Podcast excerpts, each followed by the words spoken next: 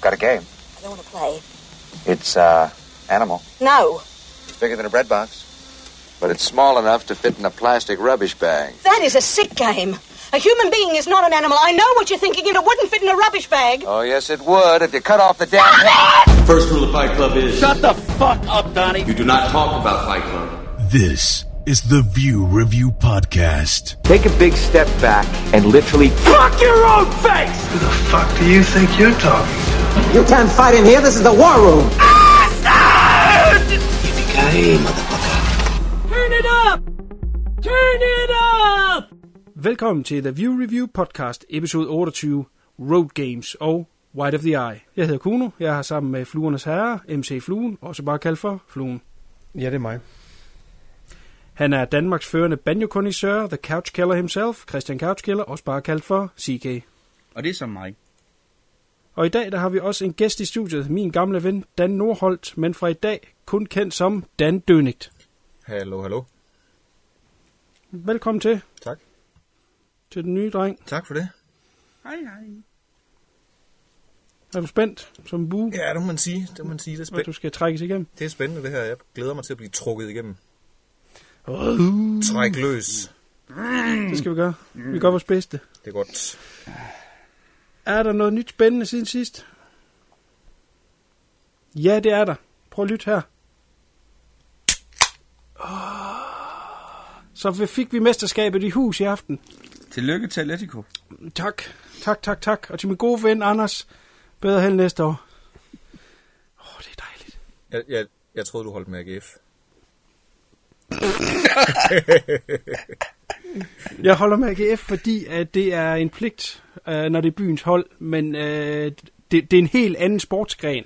Altså, der er fodbold, og så er der Superliga. Ja, det er rigtigt. Det er to vidt forskellige ting. Nej, jeg har kastet min kærlighed på øh, Atletico, og så har jeg selvfølgelig stadig Bayern München, som jeg har holdt med i over 25 år. Det er godt, men I andre havde ikke noget spændende at bidrage med. No. Hvad tror du selv? Det var lige godt satans da. Godt, men så øh, har I måske set noget spændende. Nu skulle jeg til at sige siden sidst, men det kan man jo ikke helt retfærdigvis sige til uh, herr Dönigt. Men uh, skal vi lade dig starte der? Har du set noget spændende for nylig? Ja, altså, jeg ser jo serier for tiden. Jeg er på den der, der hedder øh, House of Cards. Øhm, og den var sådan set meget spændende, når man lige kommer et stykke hen i den. Øh, det er jo en, det er jo en sjov måde at lave serie på, vil jeg sige. Jeg ved ikke, om der er andre af jer, der har stiftet bekendtskab med den. Øh, jeg så første sæson. Jeg synes, den var rigtig, rigtig fed. Og så prøvede jeg så at gå i gang med anden sæson. Og der så fem minutter, så var jeg nødt til at slukke, fordi hvis jeg skulle få noget ud af den, så var jeg nødt til at se hele første sæson igen, fordi der var simpelthen så mange af, af sideplotsene, som øh, jeg, jeg ikke kunne huske, og der var mange karakterer, der var røgnet ud af min, øh, min hukommelse. Så, så der var, øh, der var ved, der har jeg et stort op, opgave ventende for mig, hvis jeg skal se det igen. Så man er nødt til at se den øh, lige røven af hinanden, sådan set. Ja, fordi ellers så er det... Fordi der, den er jo meget kompliceret øh, på den gode måde. Ja. Og, og det gør så også, at hvis man lige har øh, et halvt år mellem øh, hver sæson, det kan altså være lige lidt svært at lige skille de forskellige af. Men jeg tænker, det er lidt, lidt, lidt det samme som med Mad Men, ikke også? Øh, sådan en serie, hvor der ikke rigtig sker noget. Men er utrolig svært at gå og vente på, fordi man netop er nødt til at starte forfra, hver gang der kommer en ny sæson, for at få det hele med. Ja. Men Er det, der nogen, der har fulgt med i Mad Men? Ikke endnu, men... ja, det har, det, det har jeg, jeg, jeg har set de første, hvad er der, fire, fire sæsoner. Øh, og den er jo skidegod. Der sker ingenting. Det er fedt at se en serie, hvor der ingenting sker. Øhm, At, Jo. minder den så lidt om øh, det, der kørte i gamle dage på Danmarks Radio, der hed Pausefisken? Jeg vil sige, der er, der er, lidt, der er lidt mere spænding i Mad Men på, på sin egen lidt sløve måde, vil jeg sige. Nå, okay. Øh, og, og House of Cards er der også en del mere, mere nervepigerne, hvis man kan sige det om politik. øhm, men, men altså, jeg har jo, øh, jeg har jo stadigvæk øh, en del afsnit til gode af House of Cards, så det er jo bare lige, hvad jeg har set inden for det sidste stykke tid af nye serier, i hvert fald. Så faldt jeg over den der, der hedder Iceman. Om, uh, der har mig, hvad hedder det, mafia-morderen der. Kuklinski, ja. mafiamorderen. Ja. Øh, og det, er jo- det er jo sjovt at se en fortælling, man ved, hvad ender med, kan man sige. Øhm, men u- utrolig spændende film. Ja, hvor de jeg har har fundet, fundet en ganske udmærket skuespiller til, at, der virker kold. Ikke? Det synes jeg sådan set var meget fedt. Ja, hvad han hedder. Michael Shannon, han er Michael en sindssygt Shannon, god skuespiller. Ja. Og jeg havde faktisk set uh, dokumentaren om ham, inden jeg så filmen. Det var faktisk ret sjovt at se den, den rækkefølge.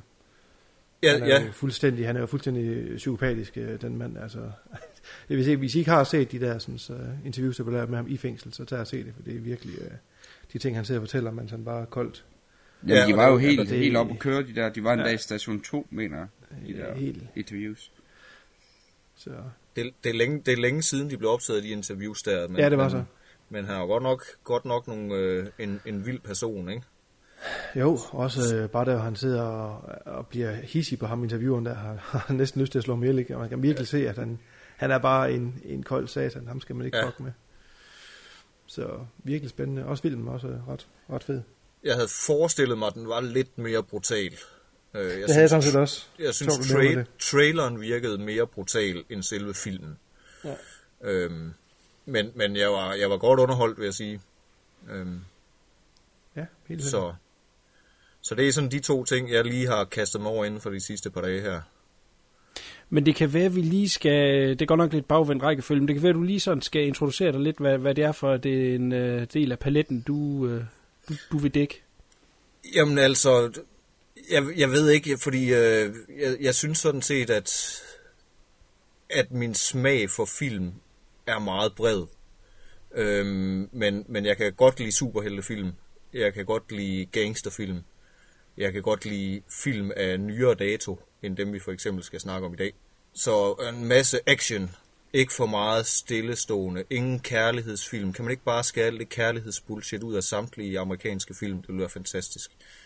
Så jamen, jeg, jeg kan lide westerns, jeg kan lide krigsfilm, jeg kan lide komedier, dokumentarfilm. Så længe, så længe der er en god historie i det, og så længe plottet holder, så er jeg på. Er der ikke en god historie i The Notebook? Det ved, det ved, jeg, slet ikke, det ved jeg slet ikke, hvad er, Kuno. Nå, den er så sød. Der er simpelthen, der er simpelthen nogle film, jeg decideret går udenom. Altså, Nå, så- den bliver skrevet på programmet, så du bliver tvunget Ja, til den det. ryger. Nå, den. for delen. Det er Jamen, ikke det bliver- cool mig, der bruger en tid på den. Eller Det bliver, det bliver min kone glad for, så kan vi se en par film en aften, ikke? Det, det plejer vi Ja, ellers at det er svært win-win. Det, det er win-win, ja. Så, øh, men, men, men mest øh, de nye superheltefilm er, jeg- er jeg ret vilde med. Men, men det kan være, at man lige skal sige, at vi to, vi går jo uh, way, way, way, way back. Det må For vi sige. jo nærmest var for små til at se film. Og øh, vi mødtes, jeg har fortalt den her historie til, til drengene før, jeg har faktisk jævnligt fortalt den øh, til folk, der gider høre på den. Øh, det er jo, at øh, du er det, der hedder en præstesøn. Yes, Og det lidt, sige, lidt endnu. at- Lidt endnu. Lidt endnu, ja okay. Øh, men øh, vi havde adgang til en VHS-maskine i øh, præstegården. Nej, Eller hvad- nej, hvad hedder so- det? Øh, Sognegården. Sognegården. Ja. Ja. Sognegården. Der var et lille rum derinde, der var, det ved jeg ikke, halvanden kvadratmeter. Det var ikke meget mere. Hvor der var det her tv-tårn med tv på, og så en VHS-maskine nedenunder. Jeg havde ikke VHS derhjemme, og det havde øh, Dan heller ikke. Og så, øh, så legede vi simpelthen film.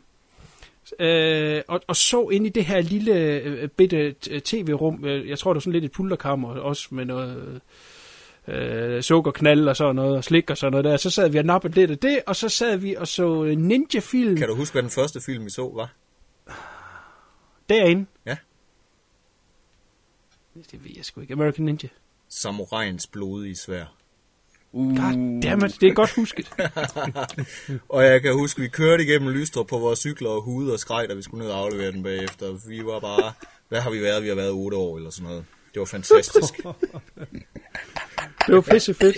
Og så udviklede det, så begyndte vi at se øh, ja, nogle af de første slasher, så jeg sammen med Dan. Nu nævnte han jo så ikke her, så du er åbenbart ikke en slasher-fan mere.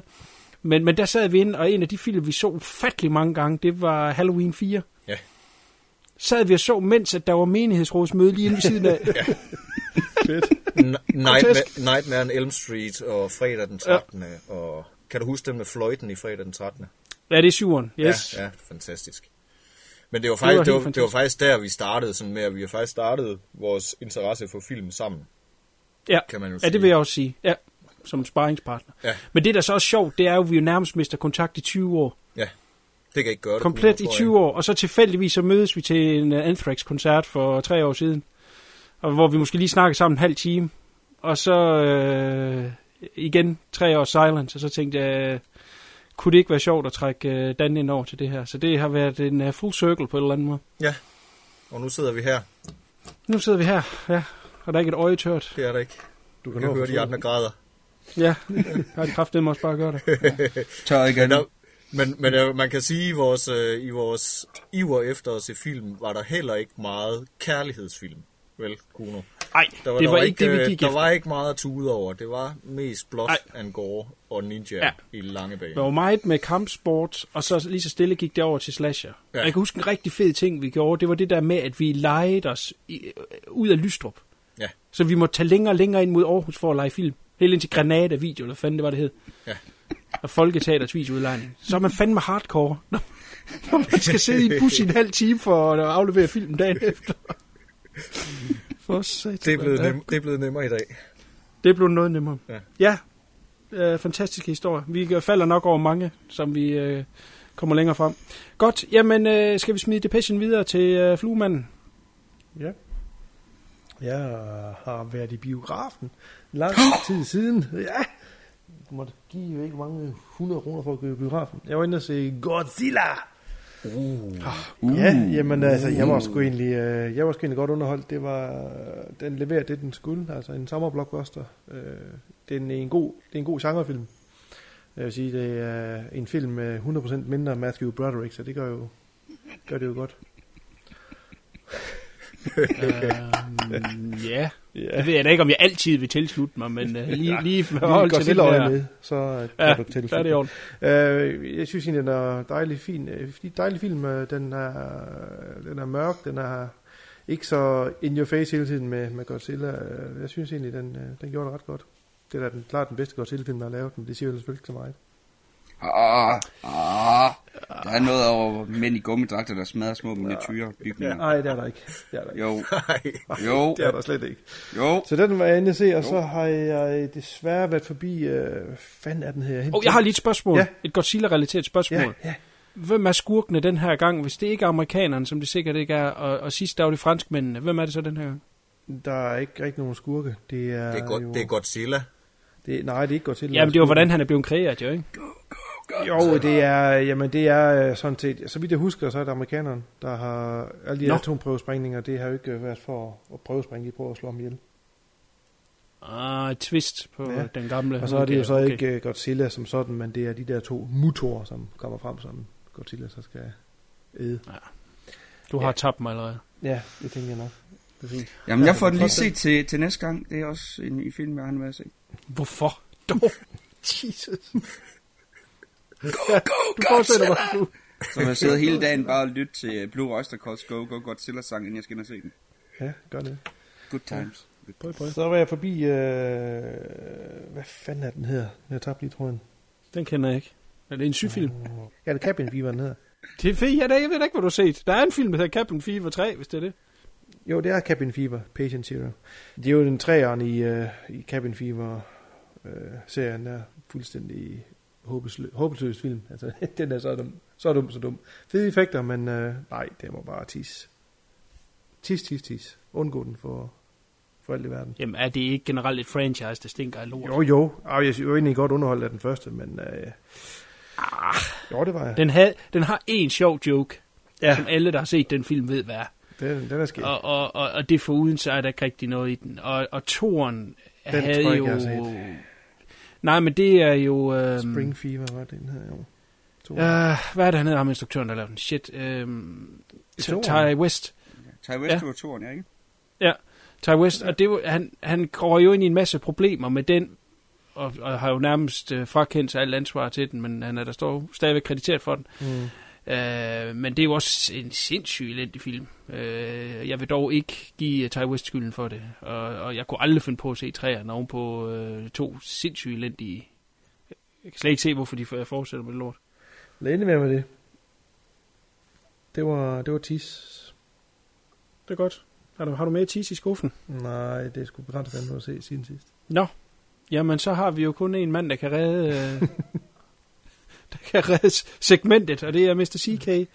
Kom med det. Det er faktisk ret vildt den her gang. Vi har kun nået to film og et par serier. Det er crazy.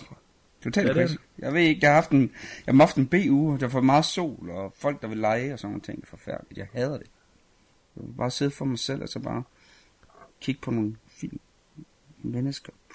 Ja, Er en af de film uh, Napoleon Dynamite, for den har du faktisk fået for. Jamen, den har jeg ikke fået, uh, lige, uh, lige fået mine fingre i nu. Jeg regner med at gå ud og købe en god DVD-udgave af den. Den var ikke lige på Netflix. Alle udgaver af den er god. Ja, om det så er på Betamax. Okay, men så finder jeg finder en udgave af den, og så, så får den set, og så må jeg jo få skridtspark, når det sker. For der er jeg åbenbart sindssyg, er det ikke sådan, Flue? Ja, det er det. Du er skingerne sindssyg. Du er sindssyg. Skingerne sindssyg. Dan, hvis du ikke kan lide Napoleon Dynamite, så er du også skingerne sindssyg. Det håber jeg, du ikke kan, fordi så er vi to. Jeg ved, jeg ved ikke, hvad det er, så, så jeg er nok bare skængerne sindssygt. Jamen, så har jeg lektier for til næste gang. Ja, så har Ja. jeg for. Ja, Den skal du også se. den skal jeg også se. Det må Du sagde, du godt kunne lide komedier. Så du er er, i... godt. Godt og godt er måske så meget sagt. Jeg kan se den. Ja, Yes. gør du det. Nå, lad os høre, hvad du har fået set i case. Sidste gang, der oplevede I, at jeg var lunken over for en uh, Burt Lancaster uh, præstation. Den her gang vil jeg faktisk tillade mig at bande over en Fritz Lang-film. Og du udtalte det rigtigt den her gang. Det er også imponerende. Det er helt, jamen det er helt, det er helt hen i skoven det her. Jeg var chokeret. Jeg var, øh, jeg var næsten arg. Uh, øh, Woman in the Window hedder den. Med uh, den fantastiske Edward G. Robertson i hovedrollen. Som den her uh, professor, der møder den her unge kvinde, som han bliver en, en smule uh, forelsket i. Og så har de sådan en date, og der kommer så den her uh, mand hen, som overfalder ham, og det ender med, at han slår ham ihjel og så skal de så skjule livet og alt sådan noget, og so far so good, altså langt hen ad vejen i en rigtig, rigtig god stram film noir, masser af, af, af lækre skud og sådan noget, men så har den mest horrible, forfærdelige slutning, der fik mig til at kaste mig op i min mund fem gange. Altså er der noget, mm. jeg ikke kan klare ved film, og det har jeg sagt før, det er min pet peeve, hvad jeg virkelig hader ved film, det er når de slutter med det hele var bare en drøm jeg kan ikke klare det, jeg, kan ikke, jeg synes, det er noget tjusk. Det er øh, simpelthen kreativt at give op midt i det hele, man ved ikke, hvor man er på vej hen. Og jeg kan bare ikke snuppe det. Man stopper ikke en film med, at det bare var en drøm. Så kan man lige så godt lade være med at lave det, hvis jeg ikke har noget mere at sige. Altså, du tænker på en, der bare vågner op, sådan set. Ja, det hele var bare en drøm. Så ved jeg godt, hvad Dan sidder og tænker på nu, fordi det er en film, jeg faktisk har set sammen med ham. Jeg har nævnt den tidligere. Det er Wisdom og Company med Emilio Estevez. Du huske den? Nej, det kan jeg godt nok ikke. Jo, du kan da så. Nu skuffer du mig. Det er, hvor at han uh, bliver tvunget ud til at være bankrøver, fordi der er ikke nogen, der vil ansætte ham. Fordi han har en kriminel fortid med dem i morges. Den var vi da ret glade for. Vi var i hvert fald glade for Emilio Estevez. Ja, det kan du bide dig selv redisen på. Men jeg vil jo sige, og den her har jeg også nævnt før, altså CK, vær glad for, at du ikke har set Nightmare City af Umberto Lenzi. Fordi det er den ultimative, øh, det, det hele er bare en drøm. Crap-slutning of all time. Altså, jeg vil, bare, jeg vil bare gerne have film, de kommer med sådan en disclaimer, hvor der står, hvis der er den der form for slutning der, hvor det bare skal stå på, på coveret. Og vi aner af, hvor vi er på vej hen, altså det hele er bare en drøm. Lad være med at gå ind. Sov i stedet for, det er det bedre. Den skal have CK Seal of Approve, alle film, før vi kan se. Ja. Ligesom Tarantino. Så det, det var faktisk mig, der, der sviner en Fritz Lang film til. Der var den! Fritz Lang! Fritz Lang, undskyld Fritz Lang. Fritz Lang! Helvede. Jeg håber ikke på, at han lytter til det her afsnit her. Damn you! Nå, ja. Godt. Og øh, derudover for at komme videre, så øh, sad jeg med nogle kammerater og genså Fanboys, hvis det er nogen af jer, der kan huske den. Ja, Den vil jeg Star være- Wars. være en 4-5 år gammel, mener jeg. Den handler om de her øh, fire venner her, der øh, øh, et halvt år før, at øh, episode 1 Star Wars har premiere, skal de så på en roadtrip, fordi den ene han er dødende, og så vil de så hen til Skywalker Ranch, og så vil de stjæle den her film, så han kan nå at se den, inden han dør. Det, det er plottet. Øh, og den er faktisk meget hyggelig at sidde og se sammen med et par venner, for man kan sidde og snakke, mens man ser den. Der er, øh, der er nogle sjove jokes, og den sviner Trekkies til, man ved alt, hvad der sviner Trekkies, det kan på definition kun være godt. Ikke Kuno. Nej, det er jeg nok lige enig i. Ej, det ved jeg godt. Men jeg kan også godt lide fanboys. Det er sådan noget helt andet. Så den er, den er, den er faktisk øh, meget sjov at sidde sammen med par kammerater. Det, det er ikke noget mesterværk, men man sidder og hygger sig lidt. Og, og så er det fyldt med cameos fra William Shatner og Carrie Fisher og ja, hvad de hedder alle sammen, både fra Star Trek og Star Wars. Og meget nørdet, meget sjov. Ja. Hjerne, Og- hjerne, hjernedød underholdning. Meget, ja, lige præcis hjernedød underholdning. Den, øh, hjernen skal helst være slået fra, når du ser den. Ja, fint. Fint en gang imellem. Har du set den, Dan? Nej, jeg har ikke set den, øh, men, men det lyder som en, jeg godt kunne finde på at se til gengæld. Jamen, den er sgu meget sjov. Den havde, var det ikke den, der havde en masse problemer, fordi at Lucas han alligevel stod lidt på bremsen? Jo, Lukas han ville faktisk ikke rigtig være med til den her film, så vidt jeg husker. Ja, der var noget med det. Der var, der var et eller andet der i hvert fald. Ja. Så, så den havde en, en svær fødsel. Godt, continue. Yes, og så har jeg været forbi et par uh, superhelte tv-serier, fordi Dan han jo skulle være her i dag. Ej, Ja, Så uh, Arrow har jeg fået set. ja. Den har jeg til gode. Jamen, altså, jeg, jeg har set hele første sæson, og jeg var indrømme, jeg var, jeg var underholdt langt hen ad vejen. Men den er meget Batman Light, vil jeg våge at, at påstå den. Altså, nu, nu kender jeg ikke, hvordan Green Arrow han er i, øh, hvordan han er i tv, hvordan han er i tegneserieverden, men i den her, altså virkelig sådan, øh, faren der er død, han skal hævne, øh, om natten så er han øh, ond hævner, om dagen så er han øh, playboy, der, der render rundt og tager på alle pigerne, og det er virkelig langt hen ad vejen. Øh, måske lidt for meget Batman for min smag. Men han er jo, han er jo lidt Bruce Wayne. Han er den samme type som Bruce Wayne i, i, i tegneserien. Øh, men, men, men han er lidt, lidt for meget Robin Hood, ikke også? Sådan i, i hans måde at være på. Jamen, jeg prøver på at gøre ham, gøre ham, gøre ham lidt sejere her, hvilket så betyder, at han mest render rundt i bare overkrop. Men altså, det er jo så, hvad det er. Der er Ja. lidt homoerotisme, skal der være med i de her tv-serier, eller de her superheltefilm, altså det er fint. Øh, men det jeg godt kan lide, det er, at den hele tiden krydsklipper til, hvordan det er på den der ø, der han har været fanget i fem år. Det synes jeg faktisk, det fungerer, øh, fungerer fint, og jeg har lidt med noget af skuespillet, er, jeg ikke, sidder ikke lige helt i skabet, men der er sådan, at der er der håb for, at den med tiden kan gå hen og, og, og blive bedre. Altså, det er, ikke, det er ikke noget, der skræmmer mig sådan vanvittigt langt væk, men, men det føles som noget, man har, har været der før. Altså, det er... Hvad- man skal være fedt. meget... Ja, så hvis du er meget glad for sådan noget som uh, Batman for eksempel, så tror jeg, Arrow skal du glæde dig til. Hvis man i forvejen ikke siger så meget med superheltefilm, så skal man bare holde sig væk fra den tv-serie. Okay. Er der, er der mere end sæson 1 af den? Ja, sæson 2 er vist lige blevet færdig, og sæson 3, så vidt jeg lige læste mig til, den er skal til at lave. Så det, det ser ud til, at øh, det er en succes. Den får en, der er vist også en spin-off med noget, der hedder The Flash. Ja. Det er vist en mand, der kan løbe hurtigt. Ja, det er en mand, der kan løbe hurtigt. Den er der blevet filmatiseret før, kan jeg huske. Er det ikke sådan en mand i en rød dragt? Ja. Var det ikke sådan en 90'er tv-serie? Jo, jo, det tænker jeg, det er. Men uh, Green Arrow, ham uh, vil jeg lade dig lære at kende, når jeg får lov at vælge film. Okay, jamen det, det bliver I en, spændende. I en, I en lidt anden udgave, end du har set ham her, vil jeg så sige. Okay, det, det, det glæder jeg mig til. Det, Men, uh, men den lader vi hænge, den kommer som en lille surprise, når det bliver, bliver mig, der får lov at vælge. uh. det glæder vi os til.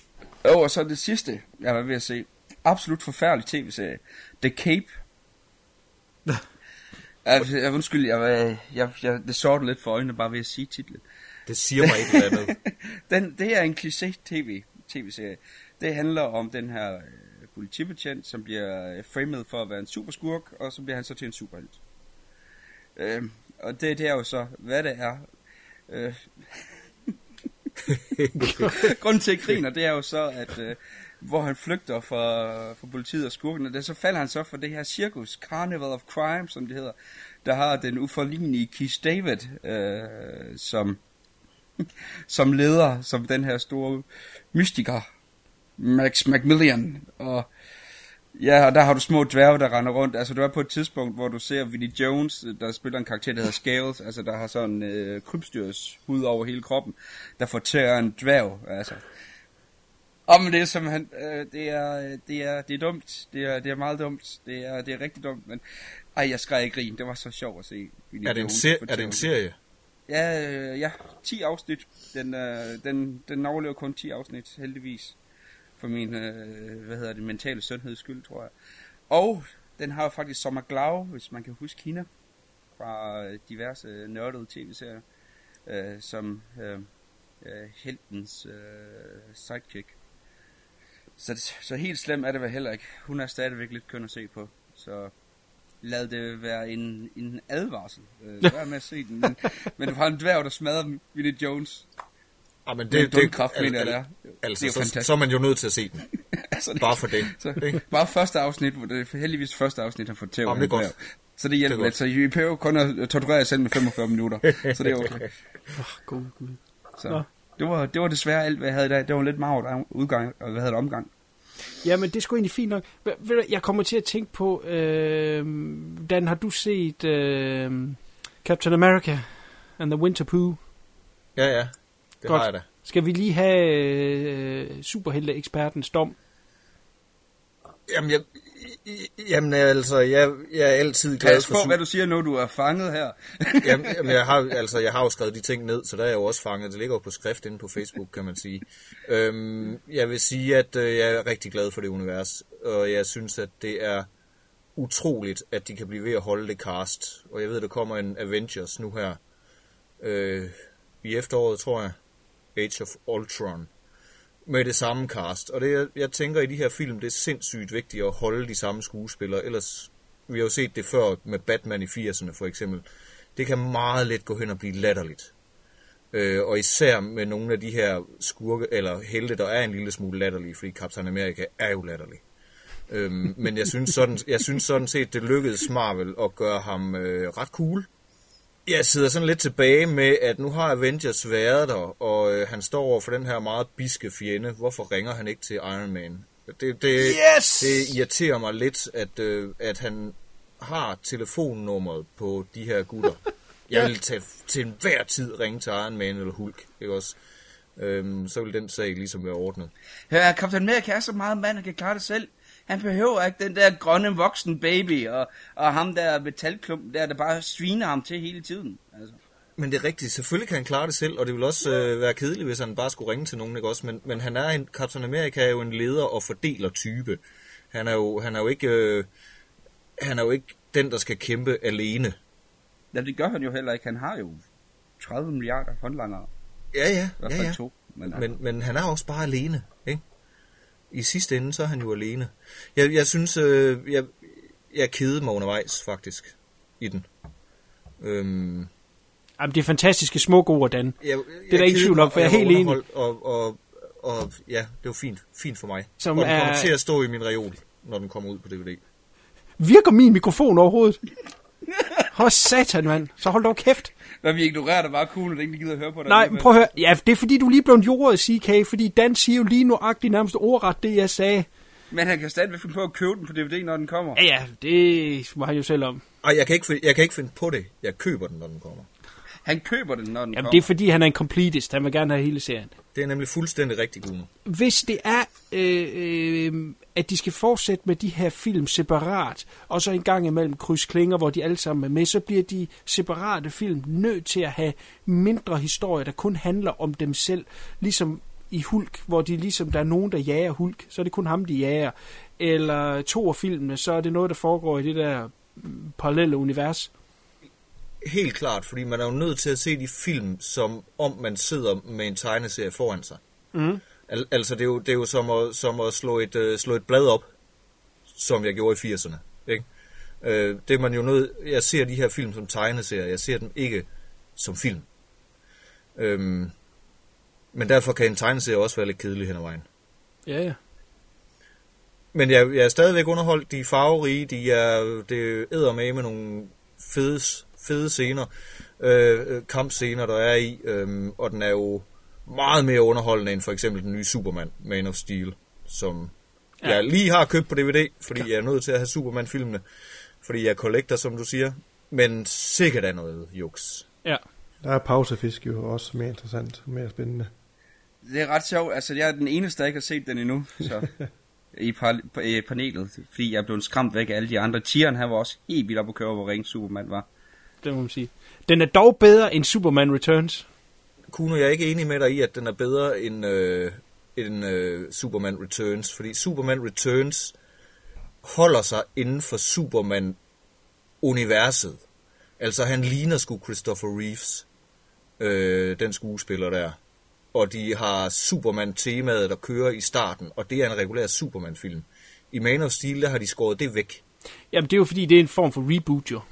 Jamen, det er da irriterende. Jeg forventer, når jeg ser en Superman-film, så starter den i hvert fald med Superman-temaet, ikke også? Så er man ligesom inde i, inde i universet, og så er vi i gang, ikke også? Det bliver bare fladt, det her. Så, så ej. Minus stjerner til den fra min side i hvert fald. Godt. Ja, ja. Fint. Jamen, der kommer jo masser af superheltefilm i fremtiden, så vi kan øh, diskutere ja. Ja. på kryds og på tværs. Godt. Jeg har kun været forbi to film, men jeg må desværre ikke udtale mig om dem. Fordi det er dem, vi skal snakke om næste gang. Okay, cool. Jeg blev lige lidt, øh, jeg blev lidt kod i bukserne og så dem. Det er jo snyd. Sorry. Ja, jamen, så er jeg godt forberedt til næste gang. Men du har, du har vel set den før, har du ikke? Jo, jo, jo, jo, jo. Det var også derfor, det var øh, gensyns øh, glæde, da jeg, da jeg ikke kunne øh, holde i mig. Nu har CK endelig faldt noget ordentligt, så måtte jeg også øh, lige øh, give det en ekstra chance. Men så har jeg måske muligheden for at nå at se dem to gange. Så øh, ja, jeg er mere om det næste gang. Jeg glæder mig enormt meget til næste gang, vil jeg sige. Det er godt. Ja, ja. Men det afslører vi til sidst, hvad det er for noget. Den gode C-case, han har fundet frem til os. Godt, jamen så uden øh, større dekadar, så hopper vi frem til øh, aftens første film, som er Road Games. Road games. What the hell? The truck driver plays games.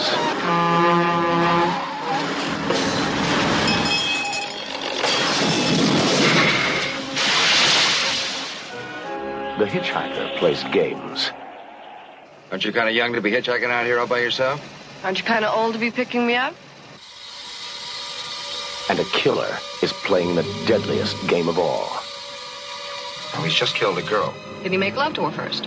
I don't know. What's the difference? It makes a lot of difference. I think in order to play the game properly, we have to know what he thinks of women.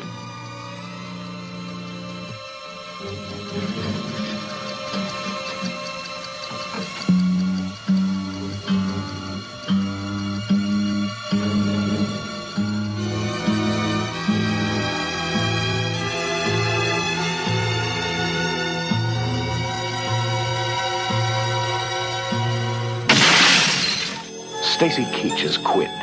No, no, it's Q-U-I-D. D is in death, the young girls, you cretin. Jamie Lee Curtis is Hitch. Attic and Canberra. Now you're uh, looking for a little adventure. huh?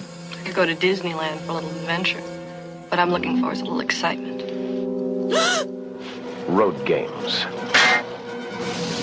Across 1,600 miles of desert highway, they're playing games of violence and sudden death.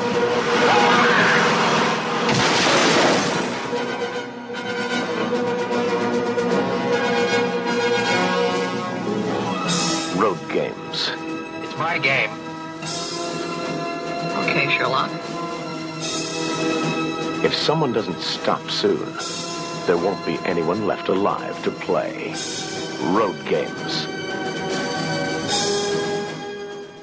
Road Games 1981. Forestil dig Hitchcocks Rear Window. Skift så James Stewarts lejlighedsudsigt ud med en insektstilsplattet lastbilsforrude. Ja, så har du i store træk Road Games.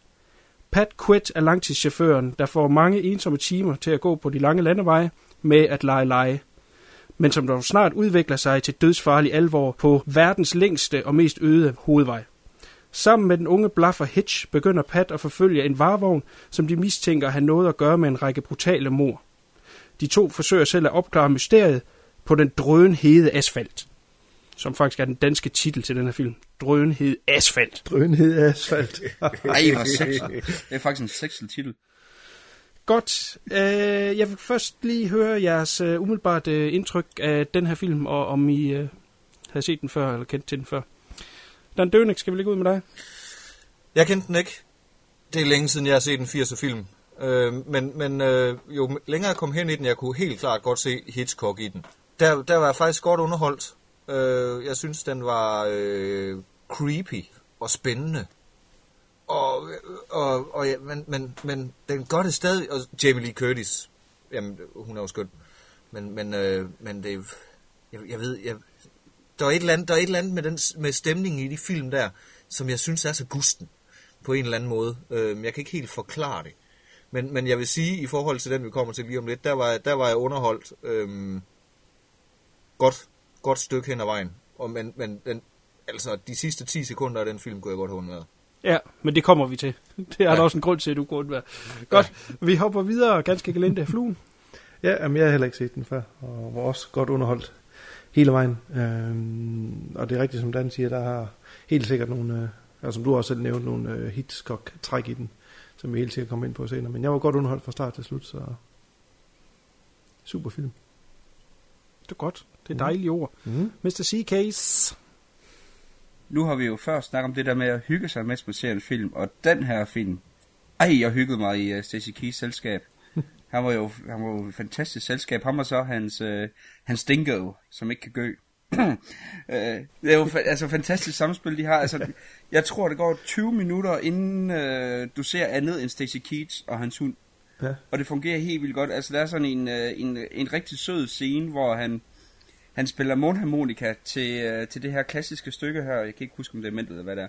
Men det er virkelig morsomt, at man får også bare den der følelse af, hvor, øh, hvor kedeligt det er at, at være langtidschauffør. Altså, hvordan det er bare at skal køre livet hele tiden, og der ikke rigtig er nogen at snakke med på nær, i det her tilfælde sin hund.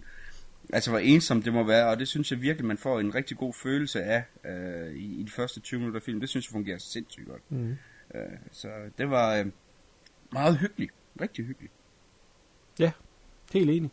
Men det kan være, at vi skal tage øh, øh udgangspunkt i det.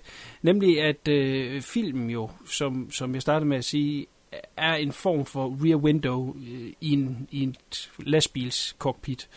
Øh, det er jo noget af en ramme at sætte øh, for sig selv som, som instruktør fortæller, øh, og, og have ind i det her øh, lille glasbur. I øh, Rear Window, der er James Stewart, han er lænket til en... Øh, til en øh, rullestol, og her i der er han jo lænket til hans cockpit. Øh, er, det, er, det, er det fængende nok? At kan, kan det holde? Det er jo en, det er en bestemt måde at bygge det op på jo.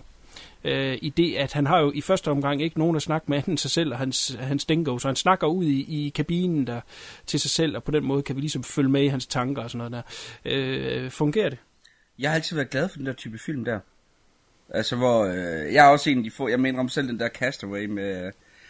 Øh, Tom Hanks synes jeg faktisk har sine momenter. Øh, der er jo nogle gode ting med den. Men op også sådan, øh, hvis du ser på nogle af de gamle sci-fi film, som Enemy Mine for eksempel, med, med Dennis Quaid, hvor det også bare handler om, om to mænd i en ørken, øh, på en ørkenplanet. Øh, det fanger mig lidt det der med, hvor du bare har de her personer her, som de er sig selv, og måske lige en enkelt kammerat eller to, og så skal de ellers bare selv sørge for at hygge sig og undgå at, øh, og, og blive fuldstændig sindssyge, for at bruge vores nye yndlingsord her i podcastet. Mm. Øh, og det, det, det tiltaler mig et eller andet sted, det der at se, jamen, hvad, hvad, gør, øh, hvad, hvad gør en mand eller en kvinde fanget i ekstrem situation, hvor det kun er en selv? Jamen, hvad, er det, hvad, hvad gør hjernen og overlevelses øh, øh, metoder? Øh. Men der ved man jo så også, så snart man ser sådan en begyndelse, hvor han sidder og snakker med sig selv, så tænker jeg, hvornår kommer sindssygen? Altså, det, det, det, det ligger lige for, at den er, den, man kan ikke slippe udenom på et eller andet tidspunkt, at han begynder at ja. høre stemmer. Altså, den må komme, mm. ikke også? Ellers vil man blive svært skuffet. Jamen, det er det. Altså, der må jo på et eller andet tidspunkt, ved man også, der må komme en katalysator af en art, der får det her til at eskalere. Og, ja. øh, ellers så bliver han jo bare rent sindssyg. Og, og det synes jeg fungerer rigtig godt, og det leger filmen også lidt med. Øh, jo, jo, med. og, og jeg, jeg synes, det spændende i den her film var det der, eller ja, er det der med, er det rent faktisk noget, han bilder sig ind? Ja. Det sad jeg og tænkte på. Find, findes en grønne, grønne varevogn? Eller, eller er det noget, han bilder sig ind? Og især da han begynder at høre de stemmer, ikke også, så, øh, så tænker jeg, nå, hold op. Har han Jamen, gjort det? Er jo, den grønne varevogn, det er også bare MacGuffin i den her øh, film. Den er faktisk heller ikke, den er faktisk ikke særlig vigtig, øh, hele den her serie morder. altså, Nej. det er jo hele, hvad der sker for den her person her, hvordan hans liv det er, øh, der er det vigtige. Så har du så den her katalysator, øh, som er den grønne varevogn. Og det, de fungerer for mig sindssygt godt. Ja, jeg er enig. Jeg vil dog sige, hvis jeg skulle sige det, så er MacGuffin, det er kugleren. Den der øh, køletaske. Uh, han sidder jo oppe i hans lastbil og kigger ned i bilen. Og, og, og så, så ser han den her køletaske igen og igen. Og det er også den, han på et tidspunkt bryder ind i bilen for at komme ind i. Ja, han er jo helt besat af den. Altså. Ja. Men, men det kan være, at vi lige skal dial tilbage lige for at samle øh, lidt mennesker op. Altså vi følger den her øh, langtidschauffør, der hedder Pat Quett, som, som så øh, keder sig øh, bragt på den her tur. Og det, øh, nu fik jeg ikke lige fat i, hvad landevejen hedder der, men det er åbenbart den længste landevej, der er i øh, Australien, og skulle efter sine være verdens længste. Så, så det er øh, noget, der er jævnt kedeligt. Og meget lige filmen har, så skulle det også i virkeligheden være sådan noget, hvor det er de samme mennesker, du møder hele tiden, fordi du kan overhale en en bil, og så på et tidspunkt skal du selv ind og have benzin, og så overhaler den dig, og så kan det være øh, øh 17 timer senere, så overhaler du den igen. Og det er en ting, der går i den her igennem film her, det er, at han møder mig de samme mennesker igen og igen. Vi bliver introduceret blandt andet for en han navngiver dem jo så i ren kedsomhed, og der er en, der hedder øh, kaptajn eller andet, jeg husker fandt det var ned, øh, som er en mand, der har en stor træbåd øh, på øh, slæb, og han møder en øh, motorcyklist, som, som nyser ind i hans hjelm, så bliver han kaldt øh, Sneezy Rider. Og øh, han møder ligesom de her øh, gang på gang, og der er det jo så, at han møder den her grønne øh, varevogn, som øh, dukker op øh, ind på et motel, tager det sidste værelse for næsen af ham, Øh, og her opdager han jo, eller ser han, at manden i den, den grønne bil her har en øh, blaffer med, og, øh, øh og næste dag, der øh, er han tidligere op, Mr. Øh, grøn Varevogn her, og, og holder øje med affaldet ud for, øh, for motellet. Og det er ligesom det, der, der er nogle små brækker for ham i kedsomheden, når han sidder og kører. Kunne det betyde det, og det han hører sig i radioen, at der er en serie morder? som øh, lemlæster sin lig og, og, i Jack the Ripper-stil. Og, og det er så det, der er de første brækker til, hov, kunne det være noget med ham at gøre, ikke? Og så ser han så, at han kører forbi ham, øh, den grønne varevogn her, og så ser han den her kugler, øh, som han har hånden sådan over, han nærmest krammer inde ved bilen. Og det er ligesom det der, det er derfor, jeg vil kalde den for The MacGuffin, fordi det er ligesom det, oh, hvad er der i den? Er, er jeg off på, på det punkt? Nej. Det kan man også sagtens sige. Godt, men, men det er jo så det, som øh, jeg vil jo sige, uh, ligger op til de første ting af, af Rear Window, som jo er James Stewart, der har, der er, hvad hedder det, um, pressefotograf, og har brækket sit ben, og, og sidder og røvkeder sig i hans lejlighed øh, en varm sommer, og, og, og kigger ud i gården, og, og, og ser alle de her vinduer over på den anden side, øh, og, og, og de forskellige liv, der udspiller sig, og så er der lige pludselig en af vinduerne, hvor der er et mysterie, der fænger ham og, og, og kan der være noget med en mand, der har slået sin kone ihjel eller sådan noget der. Og det er jo det, den her ligger så lidt op af. Øh, vi kommer ind på nu en masse ting omkring øh, instruktøren af den her film. Det er en australsk film, instrueret af en mand, der hedder Richard Franklin, og han havde et, et stort øh, forhold til øh, Hitchcock. Det skal jeg nok komme ind på lige om lidt. Men først er jeg lige interesseret i at høre, hvad er jeres øh, umiddelbare tanker om at lave en film over øh, forme den rundt om uh, Rear Window? Uh, er det et plagiat? Er det en homage? Er det et, et fint not? Uh, hvad er det? Hvad, hvad, hvad tænker I umiddelbart? Det er jo mange, der gør det. Altså, Hitchcock har jo haft en, en stor, stor øh, betydning. Brian De Palma, som vi også snakker om før, hans film har jo også meget det der Hitchcocks over, som med både hvordan det er klippet og også hvordan det er filmet og, og sådan ting.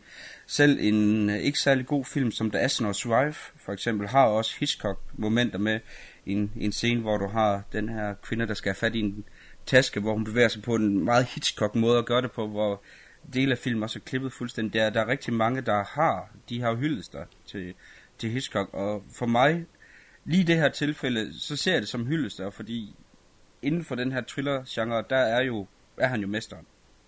Altså, og man kan... der har han jo lavet nogle af de bedste thrillers-film, der er lavet og derfor giver det også mening, at man som en thriller-instruktør, jamen så også hylder ham. Altså simpelthen siger, den her mand her, han kunne sgu noget kram, og nu tager vi så og, og bruger nogle af de metoder, han selv har brugt, fordi det virker sgu. Og øh, det synes jeg, øh, lige i det her tilfælde, når det kommer til Hitchcock, så er det i orden. Øh, stjæl med arme og ben for mesteren, fordi det, det kan altid gøre en film bedre, når man, når man ligesom sørger for at have nogle ting, der, der fungerer, i stedet for at bare skal genopfinde den dybe tallerken og smide nogle ting ind, som, slet ikke holder, så kig der lidt på Hitchcock. Han kunne finde ud af at lave de her thrillers. Og så er Hitchcock jo sådan set selv med i den her film.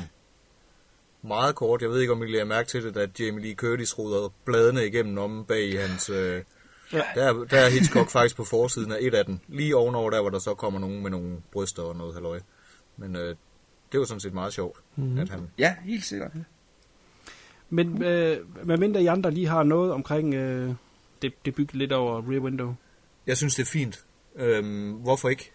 Hvorfor ikke øh, genskabe en god historie? Ja, men altså, når, når det går på så stor kærlighed, som det er den her, så synes jeg også, at det, jeg synes, ser det også som en hyldest. Det, det gør mig slet ingenting. Jeg vil også sige, når man tager det og putter det i en helt ny setting, mm.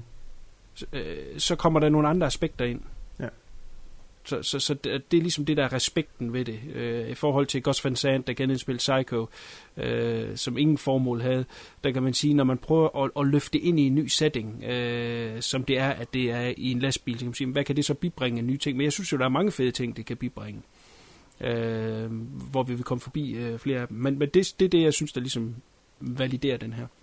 Men hvis vi lige skal prøve at vende uh, Richard Franklin, fordi han har jo nærmest dedikeret hans liv til uh, Hitchcock. Han øh, er fra Australien af, og der var ikke, da han var en ung knøs, der, der var der ikke nogen filmindustri i Australien, så han tog til Amerika for at studere.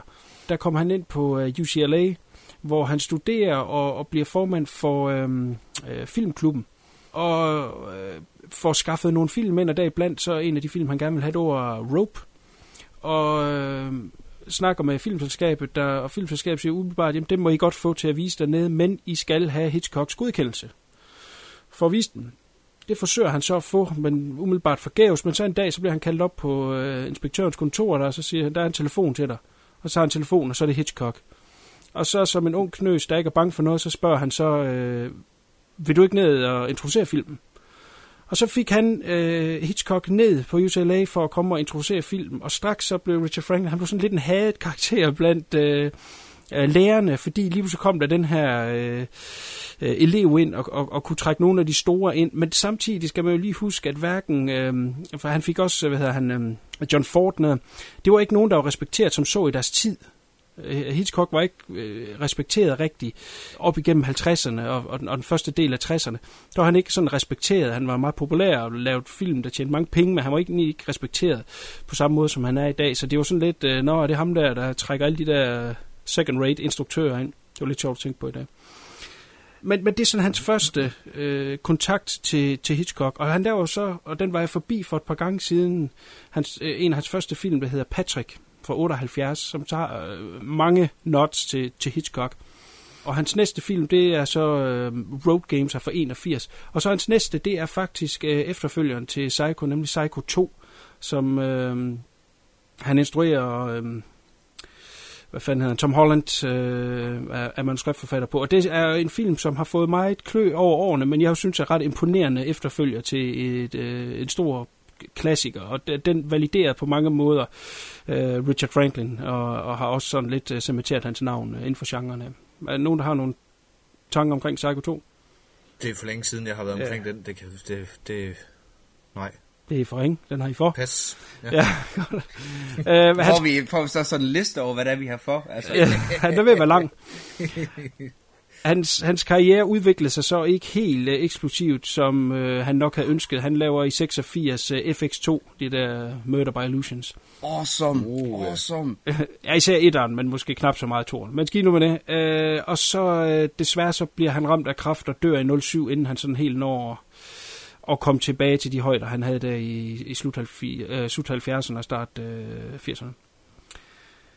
Godt, men det var lige lidt om øh, den gode øh, Richard Franklin, som står bag. Men derudover er der jo nogle andre øh, links til, til Hitchcock. Nu nævnte øh, Dan den med bladet der. Men så er der jo en anden lille ting, det er jo, at øh, Jamie Lee Curtis er med. Og Jamie Lee Curtis' mor er jo Janet Lee, som spiller øh, den øh, uheldige kvinde i øh, Psycho.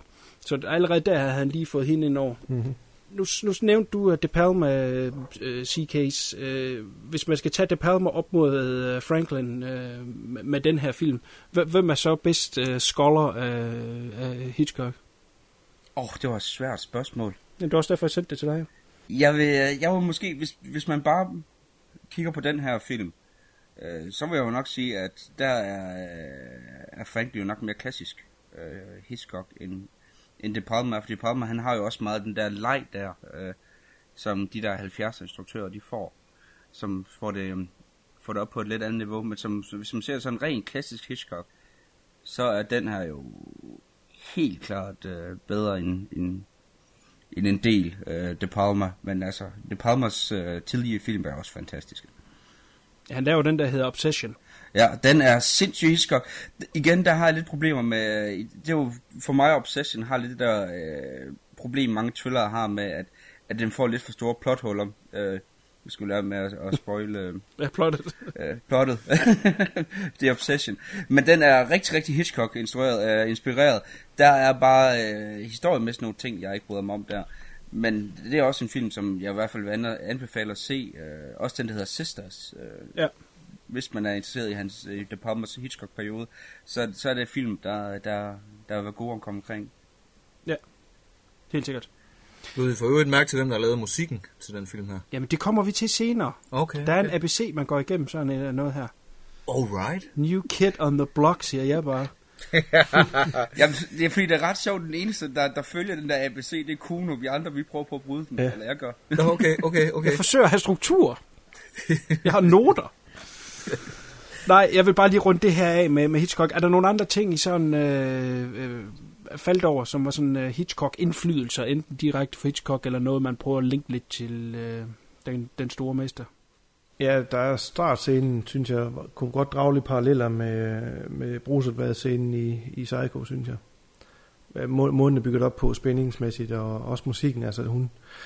Nu er det ikke lige de samme klassiske strenge, men hun sidder med en guitar der og spiller sådan, prøver at spille på den, og giver sådan lidt eerie og lidt, uh, lidt spooky musik. Jeg sad sådan lidt og tænkte uh, Psycho, da jeg så den scene. Jeg ved ikke, om det kun var mig. Eller... Jo, men også den der scene til sidst, hvor du ser vejstriberne køre over hans ansigt. Øh, der, hvor han virkelig ved at bryde sammen. Nå, ja, det kommer fra flere retninger, ja. Ja, øh, og det er virkelig også bare, det, det er sådan en scene, jeg forbinder med Hitchcock. Altså den måde at, og klip, hvor man begynder at lege med det rent visuelle. Der, der for mig, der, der sad den fuldstændig Hitchcock-skabet. Men du har også ret, den der startscene der, den er også øh, rigtig fed. Jeg vil sige, det er rigtig længe siden, jeg har set en Hitchcock-film. Men, men efter at have set ikke særlig lang tid af den her, så, så tænker jeg, at der er noget i det her. Og jeg, jeg har slet ikke alle de samme forudsætninger med at kende instruktør og historie og alt det, som, som Kuno siger her. Men, men jeg tænkte, og det fik jeg så bekræftet, da den med bladet kom, ikke også, at der er et eller andet med Hitchcock i den her. Mm. Øhm, så jeg, jeg synes, den, lå sådan, øh, den ligger sådan helt underliggende igennem hele vejen. Jeg synes, jeg synes det var fedt. Helt klart. Også, også øh, den scene der, som, som du siger, Flue, var det dig? Ja. Med badeværelset i starten. Ja. Og, og det musik og den der stemning, der er der.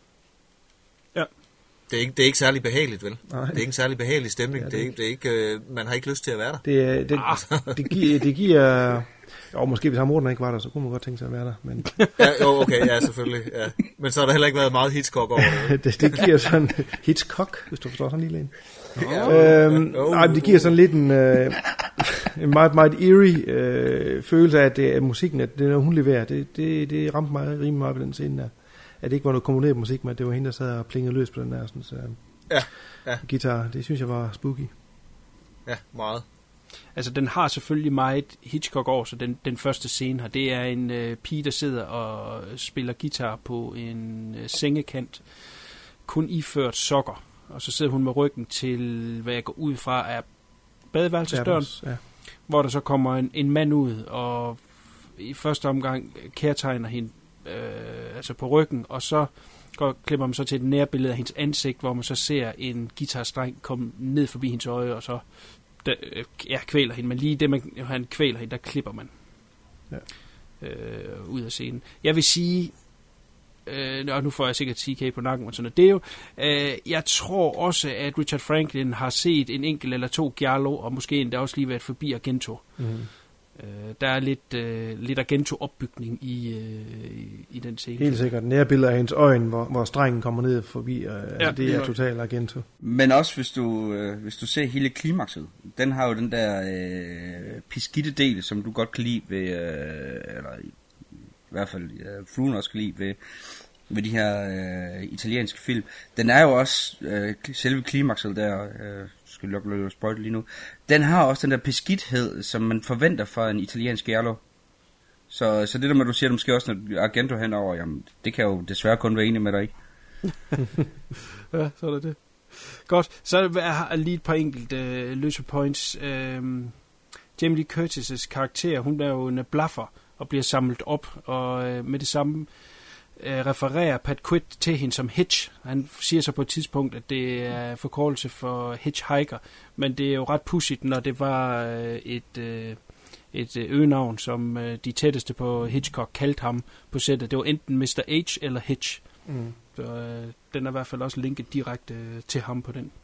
Godt, jamen skal vi forlade Hitchcock lidt og øh, bevæge os videre. Nu var øh, herr Dønig jo helt fremme med det musik der, så lad os tage den nu. Så springer jeg lige et punkt over for at komme ned til den dans, så du har bare været taknemmelig.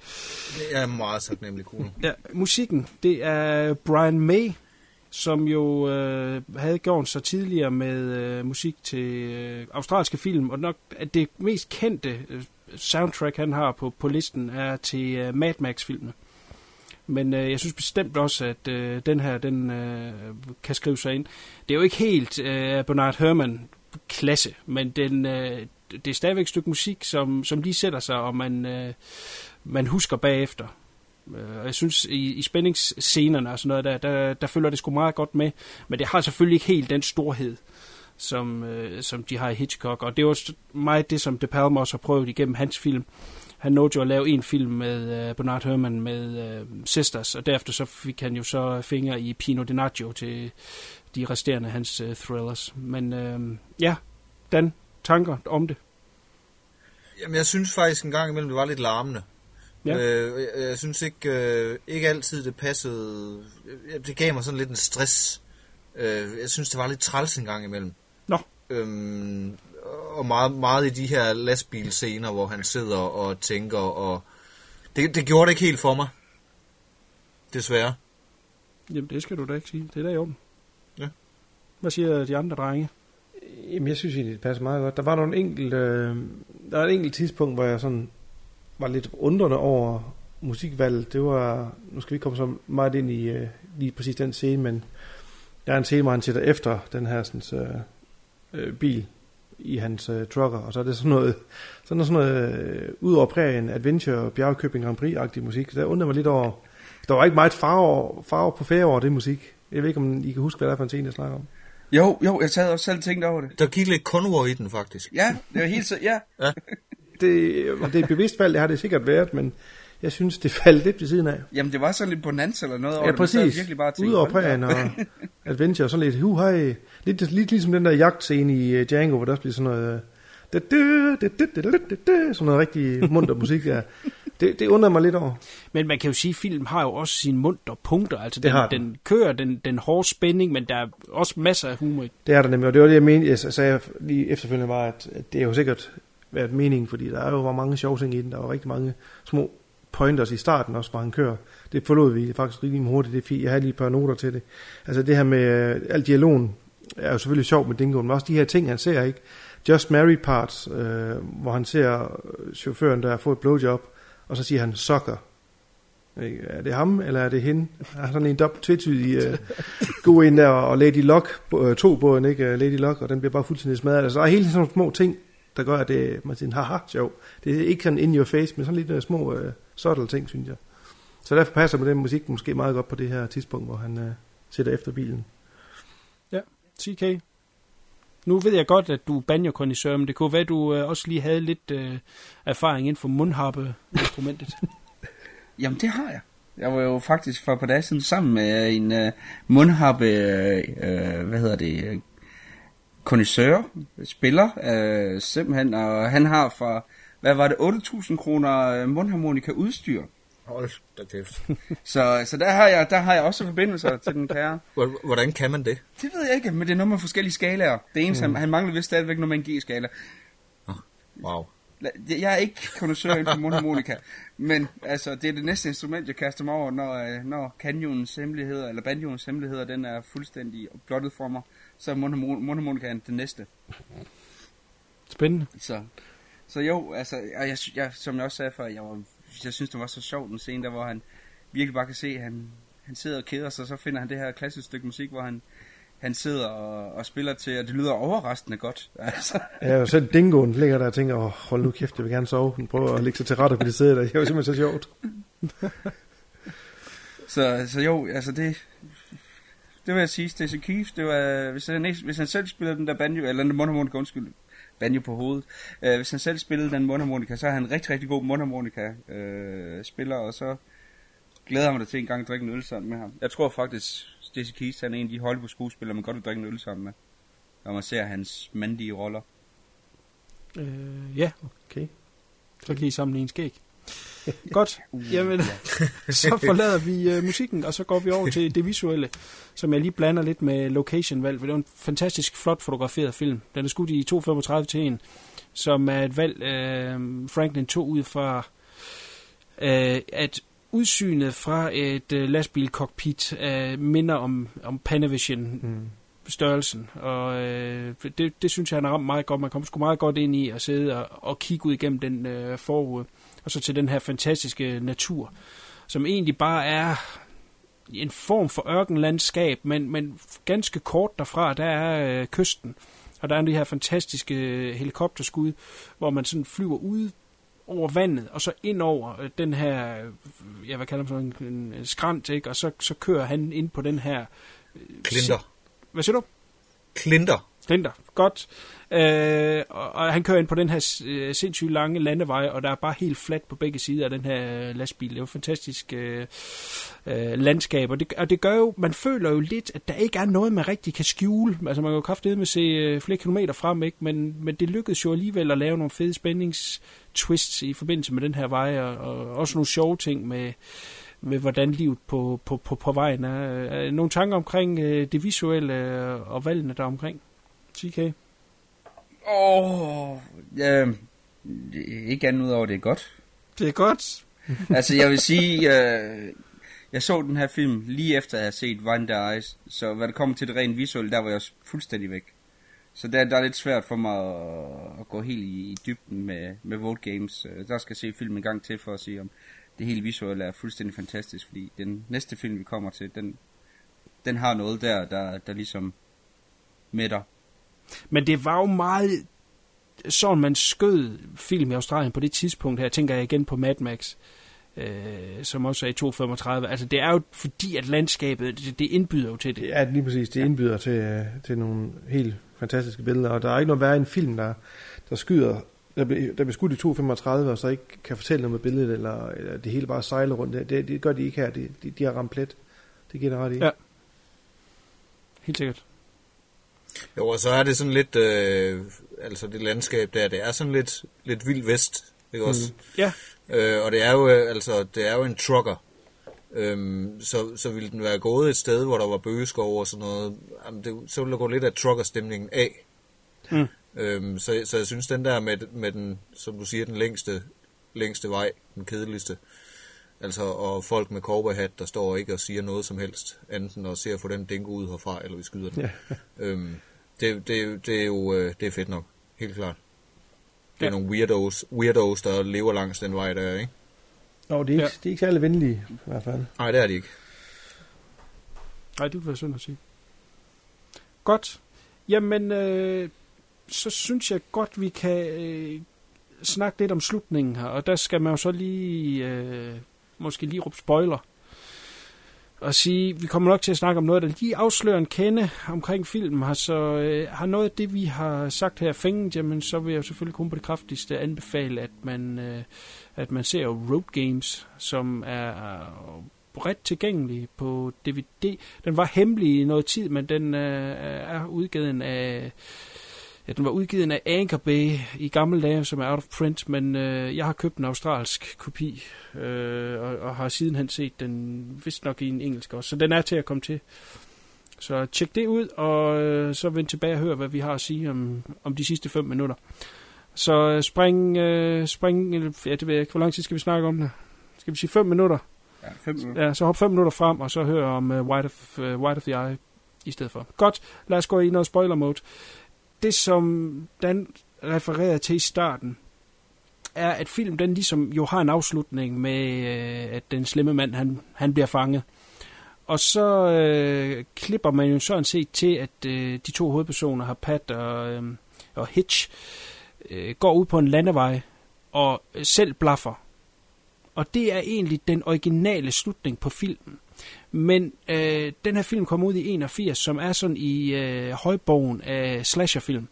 Mm. Og, og den her film er prøvet øh, solgt som en slasher. Når man ser plakaten dertil, og man ser traileren dertil, så ligger den altså op til noget mere hård tone og noget mere øh, sleazy øh, film, end den reelt er.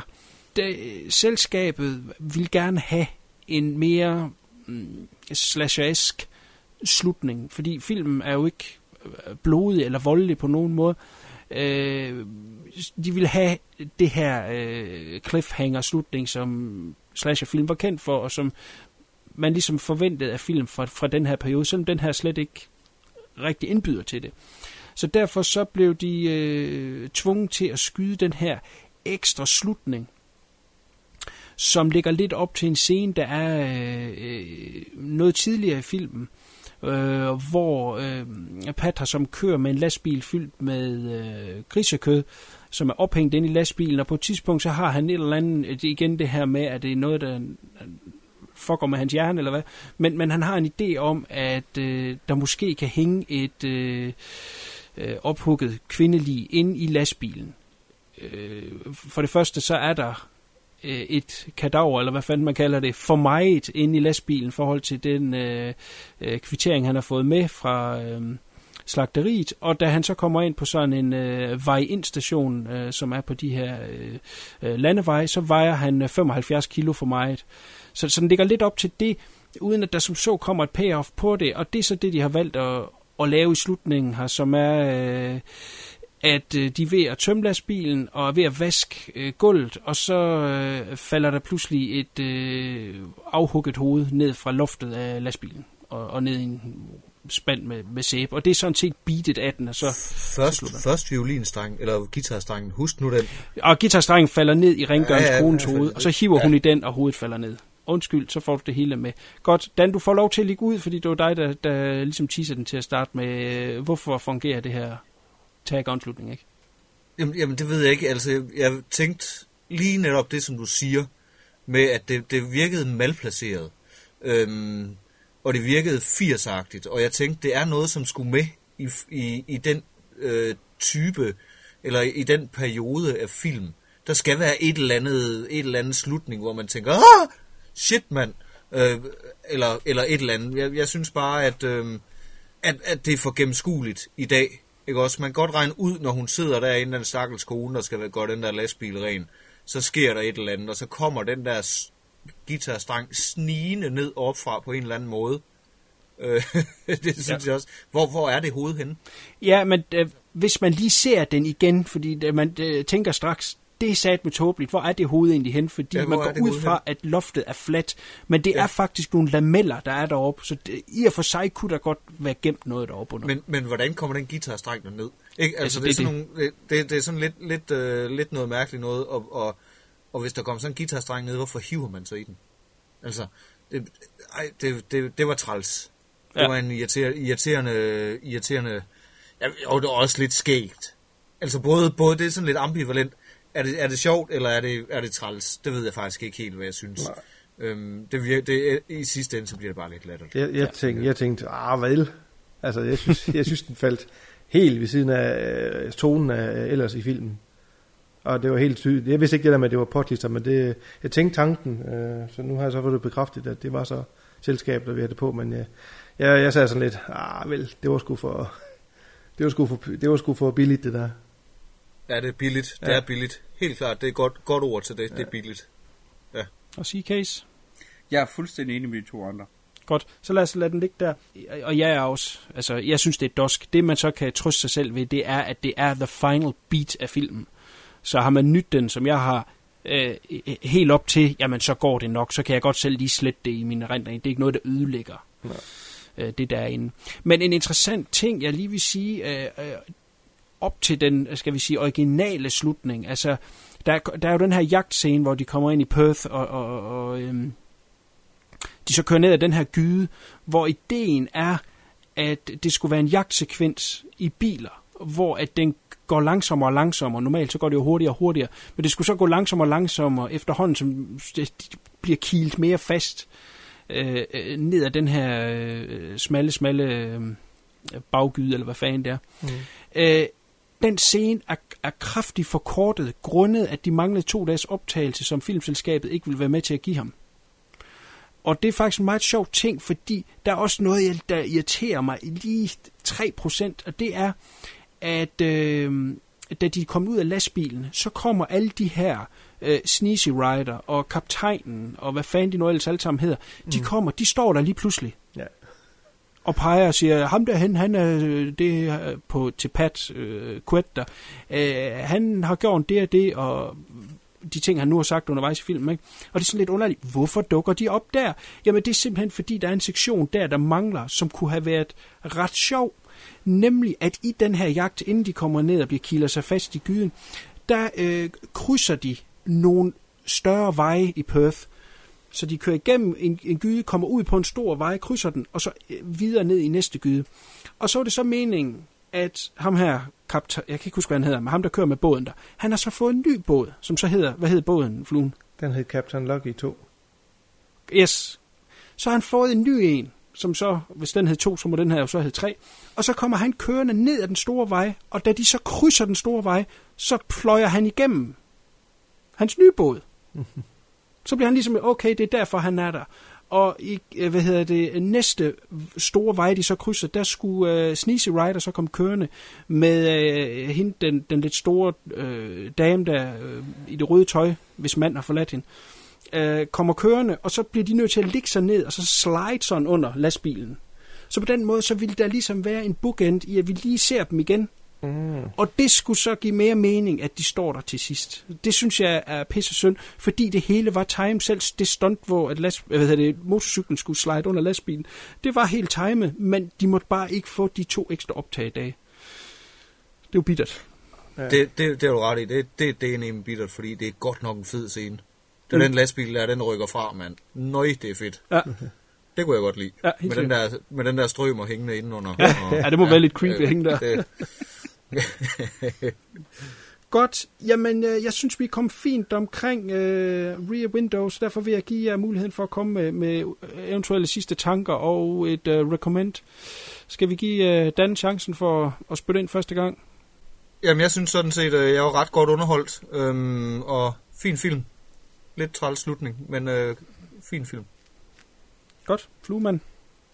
Jamen, jeg kan jo kun øh, stemme i kor, at øh, ganske underholdende film, god humor og, og, og spændende på de rigtige tidspunkter. En, øh, en taggy slutning, men det kommer vi jo ikke udenom. Men øh, helt klart en, jeg vil anbefale folk, der godt kan lide thrillers. Og CK's. Det er meget kedeligt, men jeg er enig med de to andre. Du er så kedelig, CK. Copycat. Ja, men jeg er ked af det. Undskyld. Godt. Jamen, så skal jeg prøve at være endnu mere kedelig. uh, jeg vil selvfølgelig også anbefale den. Jeg vil anbefale den til folk, som godt kan lide Hitchcock. Jeg vil anbefale, anbefale den til folk, der godt kan lide at se Hitchcock. Uh, ja, øh, tilbeder kloner, eller hvad fanden man vil sige. Det her, det er noget af det bedste inden for det. Der har været mange forsøg på at lave Hitchcock-lignende film, uh, remakes og des lignende. Her er der en, som rent faktisk fungerer. 100% at det er en ny setting, og det er på et nyt kontinent. Og, så det vil jeg anbefale. Jeg vil anbefale til folk, der godt kan lide australsk film. De har en lidt øh, speciel... Øh, øh, ja, de har noget specielt over sig, og, og det har den her også, og det, det synes jeg er en nydelse. Og så igen til fans af, af skuespillerne, der blev nævnt uh, Stacey Keach, som er øh, en, en, en super skuespiller, havde nogle, nogle rigtig gode år her i slutningen af 70'erne, starten af 80'erne.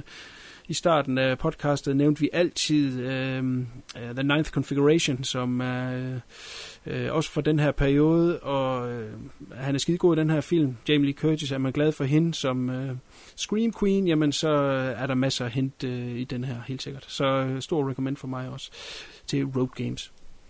Godt, jamen så siger vi uh, tak til den, og så bevæger vi os videre til White of the Eye.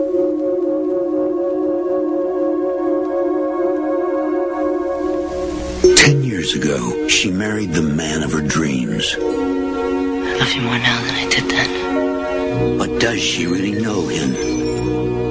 Do you, baby? How much is she willing to understand You know I do. or forgive? I couldn't believe it. It's like it's like somebody else is doing it, and I'm watching, and I'm and I'm going crazy. This is insanity. I don't believe it. I think you're making this whole thing up. Can't run any longer. Finally, she must ask herself if the man she married is a man she knows. Me too. I got the kid,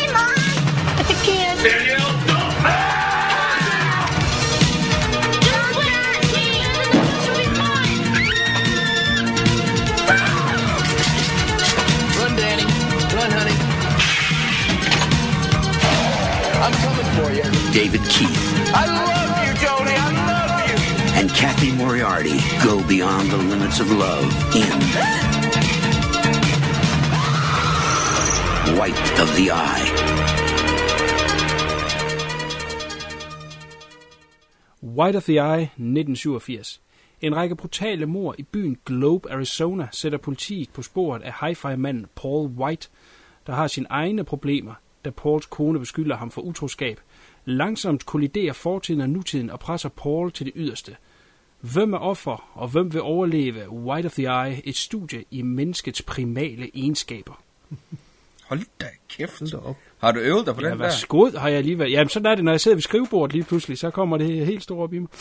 Jeres umiddelbare indtryk af den her ultra-stalistiske thriller. Skal vi prøve at starte ved fluen? Ja, jeg har ikke set den før, og allerede ved første mor tænkte jeg, yes, nu skal vi til at se en Giallo. Øh, Det var jo som taget ud af en Argento-film. Så jeg var jo intrigued, og den har også nogle helt sindssygt fede visuelle ting hele vejen igennem. Så jeg var, jeg var godt underholdt fra, fra start til slut. Godt. CK's. Jamen, altså, jeg må jo sige, det er også ren visuel leg, det her. Mm. Og virkelig en, en fod for øjet langt hen ad vejen.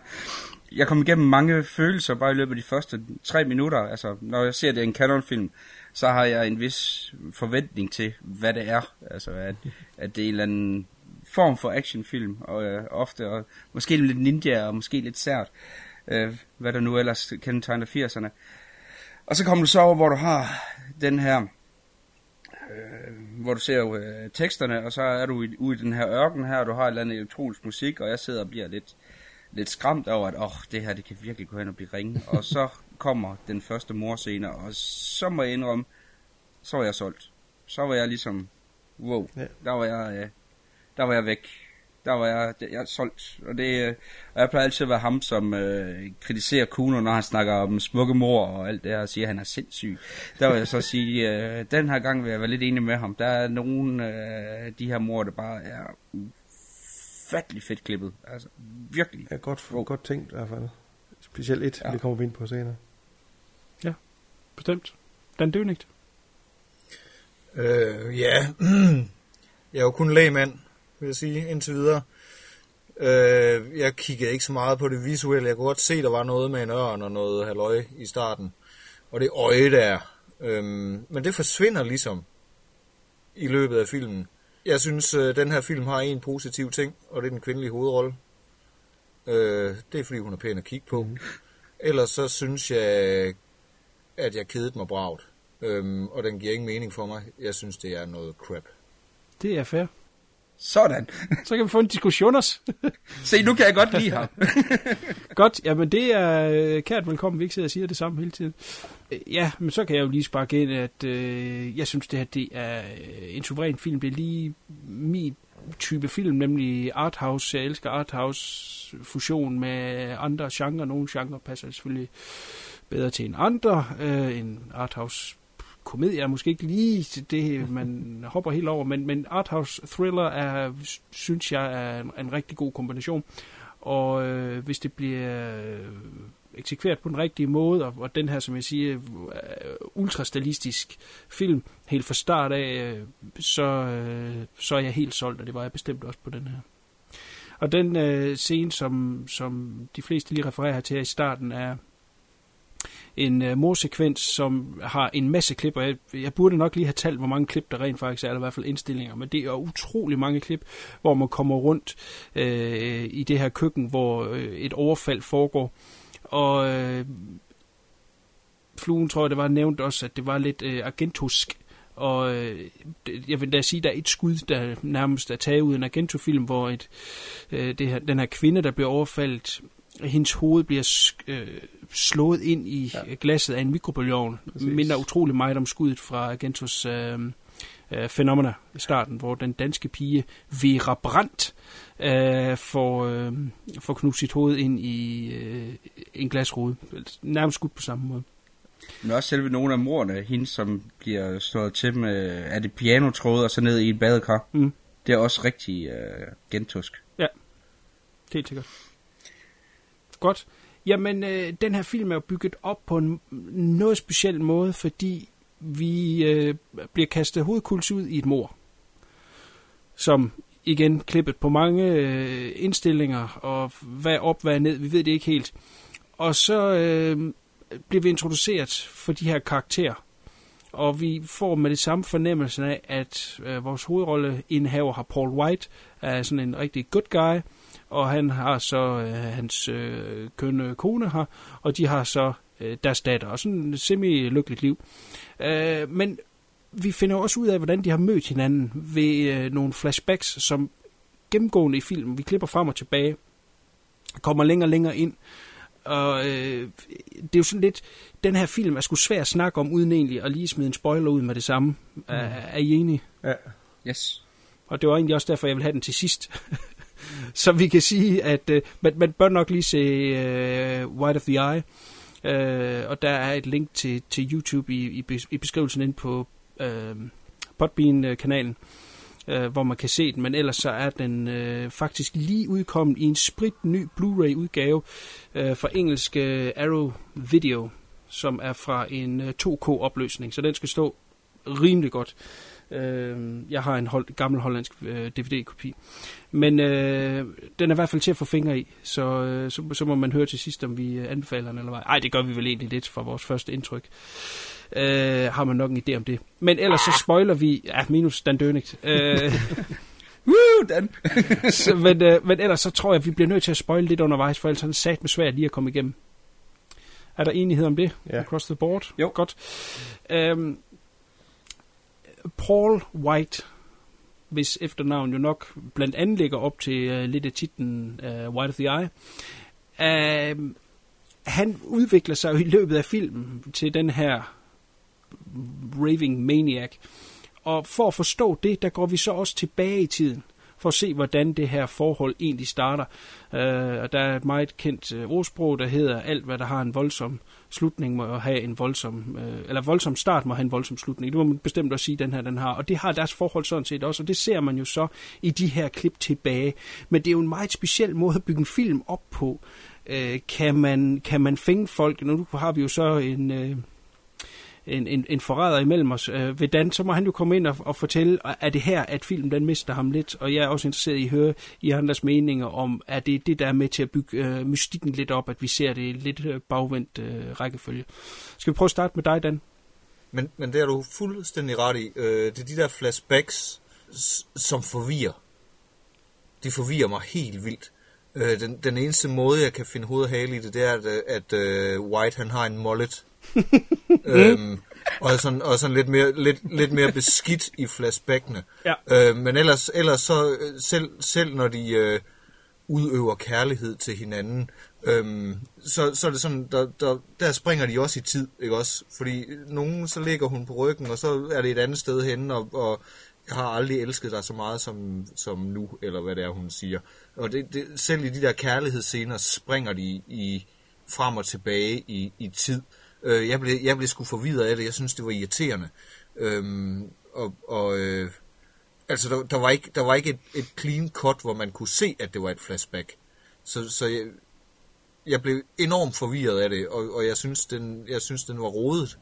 Øhm, jeg, jeg, det giver ikke no, den giver ikke nogen mening for mig. Den er fu- fuldstændig ligegyldig. Okay, godt. Det er fair. Skal vi prøve at gå over på det andet hold? Øhm, og så øh, lige vende igen det her med, med, med klippene frem og tilbage. Fluen, øh, Mhm. øh, blev, blev du forvirret af det, eller var du med på den? Og, Nej, jeg var sådan set med på det, men det er rigtigt, man skal, man skal lige have tungen lige i munden. Øh, man skal ikke sidde og, og se den, hvis man er halvtræt og egentlig ikke har humør til at se den. Så, så kan det godt være, at der er nogle ting, der, der falder ved siden af, men jeg tror ikke, den kunne have fortalt den her film på andre måder end at gøre det her frem og tilbage skift der, uden at, at spoil for meget øh, af historien. Så jeg tror, det er den rigtige måde, de har valgt at gøre det på. Jeg, jeg kunne godt lide det, øh, skal jeg så helt sige. Jeg synes, det var fint. Men det er rigtigt, det er, lidt- det er, lidt, øh, det er lidt det der med, med molleten, de lige har lavet hans mollet, og så en, en uh, indianerhalskæde på, eller hvad det nu er, så, så, så ved man så, nå okay, nu er vi tilbage til, til Er det også skudt en, en kende anderledes, som Dan også siger? Ja. Ja. Det er lige lidt mere grumset og beskidt, og lidt mere Men jeg synes, mørkt. det er hele vejen igennem filmen. I hvert fald i nutiden har den lidt det her sådan, så nylonstrømpe filter over linsen. Er det ikke korrekt? Nu så jeg den i Blu-ray-udgaven, og der, der, der er det i hvert fald meget tydeligt, at øh, Mm. den har lidt mere sådan et, sådan et slør over sig. Det kan godt være, det ikke er så tydeligt på... Val- den Vaseline på linsen. Ja, præcis. Øh, pas. Men det er i hvert fald et andet farveskema, som er mere over i det rødlige i, i, i nutiden, og, og lidt mere blåligt i, i datiden. Ja, den har i hvert fald et eller andet sådan et, øh, et, et skær over sig, når man er i nutiden. Det er helt tydeligt at se på den her øh, udgave. Okay. CK? I believe in miracles. You sexy thing. Where from? You sexy thing. Hvad er den eneste, der var ved at, gå, øh, ved at stå og danse, da jeg sad og så øh, de der øh, scener tilbage i fortiden, hvor de jo bare rådyrker hot chocolate så meget. Nej, det er fedt. Det er fedt. Fed, Ja, tak, fed, fed, fed båndoptager til gengæld. Ja, sådan en A-track der, det er det fedeste. Ja, ja, jo, okay. Ja, helt klart. Helt klart, Så- den, var, den var sej. Ja. For at vende tilbage til det, Kuno han, han spurgte om, efter den musikalske interlude, øh, så vil jeg sige, for en gang skyld, så øh, kunne jeg godt lide det med, at når de klippede tilbage til tiden, at for mig, jeg synes godt, jeg kunne se forskel på, at du havde den der sådan ret grumsede 70'er-agtige look, mm. hvilket passer meget godt med, at øh, i, i nutiden det ligner noget fra 80'erne, og det gamle det ligner noget fra 70'erne. Så for mig så passer det faktisk rigtig meget godt sammen med tidsperioderne. Og fordi en af de ting, jeg er ved at lidt træt af med film, det er, når de klipper tilbage til tiden, så plejer det at gøre det sort-hvid, eller et eller andet, mm. for virkelig bare at skal, skal skille det. Øh, Ja, eller, eller øh, vild kraftigt fra håndhold, eller et eller andet åndssvagt, som Ja. nu bliver altså så synes jeg faktisk her, øh, for mig var der tydelig forskel på den. Ja. Og så hele det der med, at du får det der lidt grumsede øh, 70'er øh, øh, Blaxploitation-agtigt look. Øh, for mig fungerede det faktisk rigtig godt. Øh, lige der, der, der var jeg faktisk for en gang skyld øh, i øh, ham der Kuno ret, selvom jeg hader det. Ja, det siger du hver gang. Og alligevel giver du ham ret. Ja. Men man er jo nødt til at gøre det, når man for en gang skyld er enig med Ja, det er rigtigt. Men øh, altså, det er jo det er fandme også en svær disciplin, og der, øh, som du siger, CK, så er det blevet eksperimenteret med på mange forskellige måder. Jeg tror, ingen mennesker, der ser den her film første gang i det første flashback, lige præcis er med på, hvad er det, der sker her. Øh, men det er jo igen, hvordan ser man en film, og hvilket temperament har man. Øhm, nu, min kone, hun er der et brøkdel af et sekund, hvor hun ikke lige er med, så stiller hun jo fire spørgsmål, ikke? Hvor jeg siger jo tit, ja, men lad os nu lige se, hvad der sker, så giver det nok sig selv lige om lidt. Øh, og det vil jeg sige, det er det også med den her, man bliver lige kastet ud i et flashback, men altså hvis man lige giver det et kort øjeblik, jamen så, så synes jeg jo egentlig, det fortæller sig selv fint. Øh, så, så jeg kan rigtig godt lide det, og så vil jeg også give fluen ret. Det er del med svær film at fortælle, hvis man skal ind i psyken af det her øh, på den måde, fordi det bliver også revealed øh, step by step. Altså jo længere han bliver sindssyg i nutiden, kommer vi også ind til, hvordan var det, han reagerede i datiden. Mm. Øh, og, og hvis man ligesom skal have den øh, duality øh, på de to tidslinjer, jamen så, så skal de næsten ligge oven på hinanden, fordi hvis den var fortalt for eksempel øh, linjært, jamen så vil den jo være røvkedelig, så bliver han, så er han sindssyg i starten, i fortiden der, og så begynder de så at komme sammen, og så bliver han lidt normal, og, og får børn og alt sådan noget der, så begynder han at blive lidt skør igen, og ja, det vil være noget hejs. Så øh, jeg ser det også som den bedste måde at gøre det på. Og så det her med farver og indover, og måden man grader sin film på, har jeg altid været stor fan af. Jeg har tidligere nævnt den Soderbergh-film, som hedder øh, The Underneath, som foregår i tre forskellige tidsperioder øh, af, en, af en persons liv, og, og kun i en af dem har han fuldskæg, de to andre har han så glat barberet, men der kan man se forskel på det, fordi at de har simpelthen tonet filmen i tre forskellige farver. På den måde kan man finde ud af det, og den springer virkelig meget frem. Så, så den skal du måske lige holde dig fra, Dan, fordi den bliver virkelig kastet frem og tilbage. Men jeg kan rigtig godt lide den måde, øh, det er lavet på her i White of the Eye. Men det kræver tålmodighed. Ingen tvivl om det. Men, men jeg synes faktisk slet ikke, at, at det, det tog lang tid for mig, det gik op for mig, at, at han skulle være sindssyg. Jeg kan slet ikke se, hvordan hans sindssyge kommer til udtryk, øh, før til sidst, da han kommer ind med krigsmaling på. Det, det, han, han, altså, det går fuldstændig hen over hovedet på mig. Jeg, jeg, tænkte, jeg tænkte et par gange, at der var nogle, øh, nogle pendanger til The Shining og sådan noget, men, men i The Shining, der kan man jo virkelig se, hvordan han bliver sindssyg. Mm. Øh, der er det jo fuldstændig skildret, øh, altså, der bliver han, der bliver han sindssyg, ikke også? Ham her, han, øh, han er jo ikke engang, han er jo en seriemorder uden rigtig at have, have seriemorder-tendenser. Øhm, han, han tager jo ikke, er det trofæer, han har inde under, under badekarret, eller hvad Ja, er det? ja, det er det. Øh, men, men han slår ihjel på forskellige måder, øhm, og, og han, det, han er ikke, han gør det ikke for mig, altså, han er ikke, han er ikke uhyggelig, han er bare en nar, han skulle bare have en kugle lige mellem øjnene, snit, færdig med dig, Det kammerat. kan man så også sige, øh, uden at spoil for mig, at... Øh, Ja, ja, jo, jo. der kommer et Ja, vi, vi er i ren spoiler mode lige nu. Ja, Der, der er ikke men nogen der, der vil jeg jo øh, så sige, der, der, der går den også hen og leger lidt med, med genren, fordi, mm. og der, der, for mig blev det jo faktisk et twist, at det var ham, der var morderen, fordi man er jo vant til de her film, også for eksempel, med, når man ser Vote Games, at hovedpersonen altid bliver lagt op til, at det er ham, Ja. der er morderen, og så selvfølgelig viser sig, at det ikke er ham. Og så synes jeg jo faktisk, det var ret fedt, det der med, at de kørte den så straight, det der med, at man overhovedet bare vidste, ja, ja, han er selvfølgelig ikke morderen, selvfølgelig er han ikke det, det er han aldrig i de her film. Det er jo Mm. bare en eller anden, der har øh, lagt øh, falske beviser ud. Det viser sig nok ved politimanden, det plejer det altid at være de her 80 film. Øh, som sidder der, så det faktisk viser, okay, han er faktisk ham, som er morderen, altså mest åbenlyse mistænkte, er faktisk ja, det var fedt. den, der gør det. Der var jeg faktisk, der synes, det synes jeg for en gang skyld, det faktisk var rart, at, at, at det gjorde det, og det, var, det blev faktisk et twist for mig, at der ikke var noget twist. Ja. Ja. Men jeg, jeg, synes, der, jeg synes, der er for mange, for mange ubesvarede, underlige øh, ting. Altså, så kan han det der med at lukke øjnene og høre nogle lyde. Og det gør han også, da han løber efter hende der, uden at skulle sige for meget. Så lukker han lige øjnene og siger, Rah! altså, hvad, hvad, hvad skal det til for? Jamen det er fordi, det er også, og det vil jeg godt give dig, det er måske lidt, øh, det er under, øh, det er ikke forklaret godt nok, øh, men der er også på et tidspunkt nogle med dialogerne, der hvor han virkelig går amok, øh, hvor han ligesom begynder at, at snakke med et højere eksistentielt grundlag, altså der kan vi lave nogle tråde til for eksempel Morderen i True Detective, øh, det der med, at, at de kører den der med, at de, de bliver i kraft af, at de er morder, og at de er det her rendyrkede killers, at så får de også en, en større øh, opmærksomhed til verden, som jeg giver dig fuldstændig ret i, ikke er øh, særlig godt øh, developed i den her film, hvis man bruger det ord. Altså det bliver lige nævnt noget i nogle dialoger, og, og så noget det, han har med konen, der hvor han går helt amok med, at han fyrer alt det der filosofiske blad af om, jamen, hvorfor Ja. ja. han, han Ja. morder og, og, og sådan noget. Det vil, jeg, det vil jeg godt give dig, det kan godt blive brugt lidt bedre. Altså, der kan man godt gå hen og så måske have uddybet det lidt mere, end man gør i film, i stedet for at man klister det lidt, lidt på. Jamen, den- Jeg synes, jeg synes historien er tynd. Ikke? Øh, Jeg kan godt se, at den har en masse visuelle, og, og især den der morscene i starten, den det er næsten for meget. Ikke? Hvor mange ting kan hun nå at skubbe ned på gulvet, inden hun dør. det- Øhm, men, men, men, men, men historien er edderrøv med tynd. Det er den altså.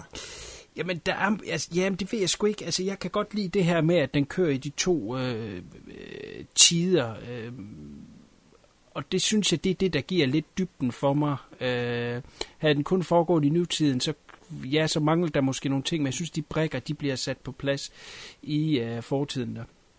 Hvis jeg lige må vende tilbage til en ting, du sagde øh, omkring starten, der var noget med et øje, og så kommer man ikke rigtig tilbage til det igen.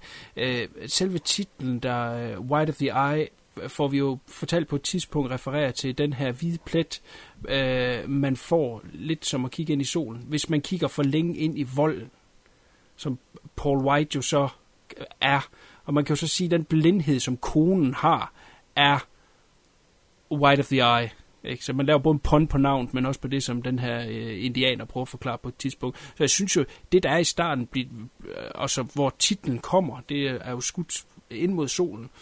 Øhm, bliver der brugt i filmen, og er der en del af det, som det hele handler om, og, og, og den her de har, hun har jo en, en, en forblændende øh, stor kærlighed til ham, ikke? Og så nærmest selv, da han har jagtet hende til sidst, og, og, og han egentlig bare skal have den her kugle for panden, ikke? Der, der har hun jo stadigvæk nogle følelser for ham. Så der er jo en blindhed over det, som jo egentlig allerede blev etableret i startteksten. Ja, den, den er jo meget generelt for mange kvinder, ikke også? Som, som med, med voldelige ægte mænd og så videre. Ja. De elsker dem, selvom, selvom han banker hende. Ikke? Altså, øh, men, men den betragtning der havde jeg ikke, den var lige gået over hovedet på mig. Det er sådan set fint nok. Men og det, det ser du også, når Kuno siger det med uh, hans ven der, du ser i flashbacket, som du så møder igen i nutiden, hvor han har været i fængsel og for diverse voldelige gerninger, kan ikke lige huske, hvad det er. Men det er jo også det der med, at han har jo også stirret ind i, uh, i voldens ansigt, om man, man så må sige, der hvor han ser uh, Paul White-karakteren, han går fuldstændig amok uh, på det her stakkels, stakkels rådyr. Ja. Men jeg synes bare ikke, det kommer ordentligt til udtryk. Hvis det, hvis det er det, som ligesom er, er grunden, at, at hvis vi kigger i volden, så bliver vi blinde. Hvis det er det, den film her vil, så, så gør den det bare ikke godt nok. Det synes jeg ikke. Du synes, den godt kunne have været lidt mere tydeligt i sit sprog om det? Ja, ja helt klart. Helt klart, fordi den, den, altså så tager de ud på jagt, og han, han æder det der, det der dyr, han har skudt, og, og, bliver, og viser ham der, hvad han egentlig er, og sådan noget. Altså, den, den viser ikke, den viser ikke øh, tydeligt nok, hvor grim vold er. Det synes jeg ikke. Al- altså, Jamen det er jo også fordi, det vil jeg give dig ret i, for den stiliserer det jo. Altså når du ser... hvis det er det, den vil. Jeg kan ikke finde ud af, hvad den vil. Jamen, jeg Hvis- tror, det den vil, det er, som jeg også sagde i, mit, øh, i min intro, der, nemlig at det er, som jeg ser den, er den et studie i, i, i det primale i mennesket, ikke? Og, og, og, gå tilbage til det, altså han bliver jo som et dyr, øh, da han slår det her, hvad er det for dyr, han slår, det kan jeg ikke huske nu, øh, en buk, eller sådan noget. En art. Øh, og, og a- a- han går ned og drikker blodet, ikke? som så farver hans, den nederste del af hans ansigt, som- som så senere bliver hans krigsmaling i nutiden. Ikke? Og der går han jo tilbage til, til altså, urmennesket nærmest, ikke? og det er jo den, øh, det er jo meget det, det i, i hans forklaring, hvorfor at han gør alt det her. Det ligger Apache. Ja. Apache-indianer. Nemlig, og det er at, at gå tilbage til det, og det, det, det da det, jeg tror, filmen gerne vil, det er det her, ja, urmenneske, som ligger i os et eller andet sted, at han så på en eller anden måde opdyrker. Jeg er så helt enig med, at hans forklaring jo ikke nødvendigvis giver mening, men det synes jeg jo heller ikke, det behøver at gøre, for vi kan vel godt blive enige om, at manden er skængerne sindssyg. Ergo, mm. så skal hans forklaring heller ikke helt 100% give mening. Altså jeg vil da sige, jeg vil da føle mig lidt bekymret, hvis jeg så en film om en mand, der er så sindssyg som ham her, og hans begrundelser derfor, vil jeg sidde og sige, hmm, ja, det kan jeg sgu godt se, det skulle da egentlig rigtigt. Forstår jeg, hvor, hvor, hvor jeg er hen der? Jo, men det er jo også, Jo, jo. Det er jo en af de ting, der, der, Ja. der fascinerer mig med nogle af de her film, hvor du for eksempel har de her øh, sindssyge seriemorder, hvor at det værste er, når du faktisk ender med at få lidt sympati for dem. Mm. Altså, så synes jeg virkelig, en film begynder, begynder at blive skræmmende. Altså, Ja. når man begynder ligesom at kan... Og det kom jo med Natural Born Killers, ikke også? Vi skulle begynde at få sympati med de her, de her freaks, ikke? Ja. Øhm, men, men, men vold er bare blevet skildret så mange gange på ordentlige måder. Øhm, Clockwork Orange, øh, Caligula, øh, Man bider hund. Øh, det er jo ultravold. Der fik du lige Kuno til at komme ved at sige, at man Den, der, der, den, den, den er jo grim, den viser jo virkelig, det her det er jo ikke grimt. Jamen, det er stiliseret, ja. Altså, det er jo, det er jo pænt klippet. Altså, det var også for første gang, hvor jeg faktisk kaldte en, øh, en morscene for smukt. Jeg plejer altid at blive sur på konen, når han siger det. Men lige her, altså, det er jo virkelig øh, fantastisk klippet og alt det der. Og det har også der stilisering, der gør, at jamen, så mister du måske også noget af den der øh, slag i ansigtet. Hvor jeg som må indrømme, det føler jeg så, at jeg får det der slag i ansigtet, når du ser øh, klimaksen i det her stenbrud. Fordi der, der synes jeg faktisk, den går hen og, og, og bliver beskidt, og hvor du virkelig får det her sindssyge, der, der kommer ud. Så, så begynder den øh, at være den der brutalhed der. Altså der synes jeg, øh, dele af klimaksen har, har det der slag, eller det der spark i ansigtet igen, som øh, men- jeg, men jeg det forstår, synes- du gerne vil have ud af det. Men det synes jeg overhovedet ikke. Det giver den mig slet, slet ikke. Jeg synes, øh, i, i forhold til, øh, til Road Games for eksempel, øh, får jeg meget mere slag i ansigtet, da, da han holder der inde i gyden, og ham der stiger ud med den skovl og begynder at smadre hans lastbil. Altså, det, det synes jeg er meget værre. Altså, jeg synes bare, ham her, den her morder, han er latterlig. Det må, det må jeg sige. Jamen, det er også øh, helt fair. Jeg tror, det som det nok ender med... Und, sidste- undskyld, drenge, men, men det gør det altså ikke for mig. Det skal du ikke mm-hmm. undskylde for. Jeg tror, det det ender med, øh, eller vi måske kan blive enige om, det er, om man er solgt på arthouse-ideen. Fordi er man det, og det stilistiske, så er man måske mere med on the ride, øh, som det nu måtte være, hvor at hvis man ikke lige er med på arthouse-vognen og den lidt skæve måde at lave film på, så vil nogle ting måske bare virke for flade. Er, er det noget, vi kan Mm. stemme op om? Jamen, det tror jeg, du har ret i. Altså, Godt. fordi jeg synes, jeg synes det er fladt, det her. For mig, det gjorde det jo bare det her, som Kuhn også var inde på. Det er ikke så meget øh, volden, den skal vise. Det er med det med, at man ser ham som sindssyg, og så er han nede og er en normal familiemand, og så eksploderer han op igen, at, at filmen ligesom prøver at fortælle, at det her urmenneske, det ligger altså gemt i os alle sammen. Det, det var mere det, jeg sådan fik ud af den. At det ligger ulme oven overfladen, det kan eksplodere når som helst. Ja. Det var ikke, det var ikke mere det der med, at den skal, for, at den skal vise, hvad, hvad volden gør. Og sådan. Det, det, det var slet ikke det, jeg tænkte. Så vi, vi er helt, helt, nede i, i, helt nede i os selv. Ja. Altså, vi hver især kan nå derud. Ja, det var det, jeg fik ud af den. Ja, enig. Okay. Det må vi da ikke håbe, flue. Sådan er det. Godt, jamen lad os bevæge os en lille smule videre. Øhm, musikken er lavet af en mand, der hedder Nick Mason. Ja. Og der er der jo nok nogen, der, der, der stemmer i. Det Ja. er jo en af, af bagmændene af Pink Floyd, som her laver et ret fedt offbeat øh, soundtrack, som har sådan lidt pin sjæl øh, øh, lyd over sig. Øh, og blandet med, med det pop, som øh, blev nævnt tidligere, og også noget af lidt Anna øh, 87, synes jeg giver et fedt øh, soundtrack hen over filmen. Jeg synes, de to går hånd i hånd. Tanker? Jamen altså Nick Mason og Vic Fenn, øh, uh, Vic Fenn han var guitarist i uh, 10cc, uh, jeg synes, de gør det godt. Altså, men det er også det der med, fordi soundtracket, det gik jo fra der startscene og irriterer mig til, at så bliver det bliver bare fanget mere og mere ind af det. Så, så øh, også, det er meget forskelligt, fordi du har det der, hvor du har det der dybt elektroniske øh, 80'er ting, til at du går over, og så får du lidt mere guitarbaseret øh, i, i nogle af de mere øh, hardcore scener. Jeg Ja, synes faktisk, elek- godt. elektrotrummerne og synthesizer. Jeg, jeg var også solgt på soundtracket. Det var, synes, det var pissefedt. Ja. Jeg var en lille smule irriteret i starten, men synes, det blev bedre hen ad vejen. Og nu du siger Pink Floyd, jamen så er det fint nok for mig. Jeg skulle også til at sige, det var da dig, der introducerede mig for Pink Floyd i tidens morgen. Ja, ja, ja. Men jeg, jeg sad og tænkte Jean Melchior øh, undervejs. Nå, ja, okay. Altså, men øh, jeg havde slet ikke tænkt, tænkt Pink Floyd-tanken. Men det kan jeg da godt se nu, du siger det. Ja. Jamen, det er et ret cool soundtrack. Desværre er det aldrig blevet uh, released som et uh, selvstændigt soundtrack. Men hvis man er uh, ekstra Pink Floyd-fan, så kan det være, at man har uh, den her serie af CD'er, som hedder Tree Full of Secrets Compilation, som er ni dobbeltdisk uh, CD'er, som er blandet af forskellige ting, de har lavet igennem årene. Og der på tværs af dem, der er de forskellige numre at finde. Cool. Ja, vil jeg at tjekke ud. Godt, så vil jeg lige nævne lidt. Jeg synes jo, den er ret flot fotograferet. Der er meget steadicam heri, så- altså det bevægelige kamera. Øh, Det er en øh, fotograf, der hedder Larry McConkey. Er lidt skørt navn.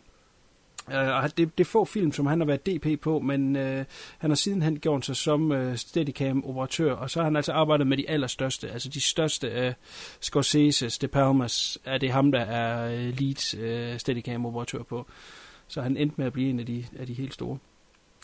Filmen er instrueret af en mand, der hedder Donald Camel, som ikke har haft sådan den, den store karriere. Jeg kan lige nævne to film. Den ene hedder Demon Seed, hvis man har set den. Altså lidt en semiklassiker. Og så øh, lavede han også en, der hed Wildside, det her det er nok en fluen lige skal skrive sig bag øret, fordi hvis man er ret glad for Bound og den specielle øh, kendte scene for Bound, så vil jeg sige, uh. Wild Side overgår det med øh, Anne Hesh og Joan Shen i uh, hyper I lesbisk hvert fald uge til en af dem. Hvad siger du? Ja, i hvert fald uge til en af dem. Åh, oh, ah. Slap nu af, drenge. Godt.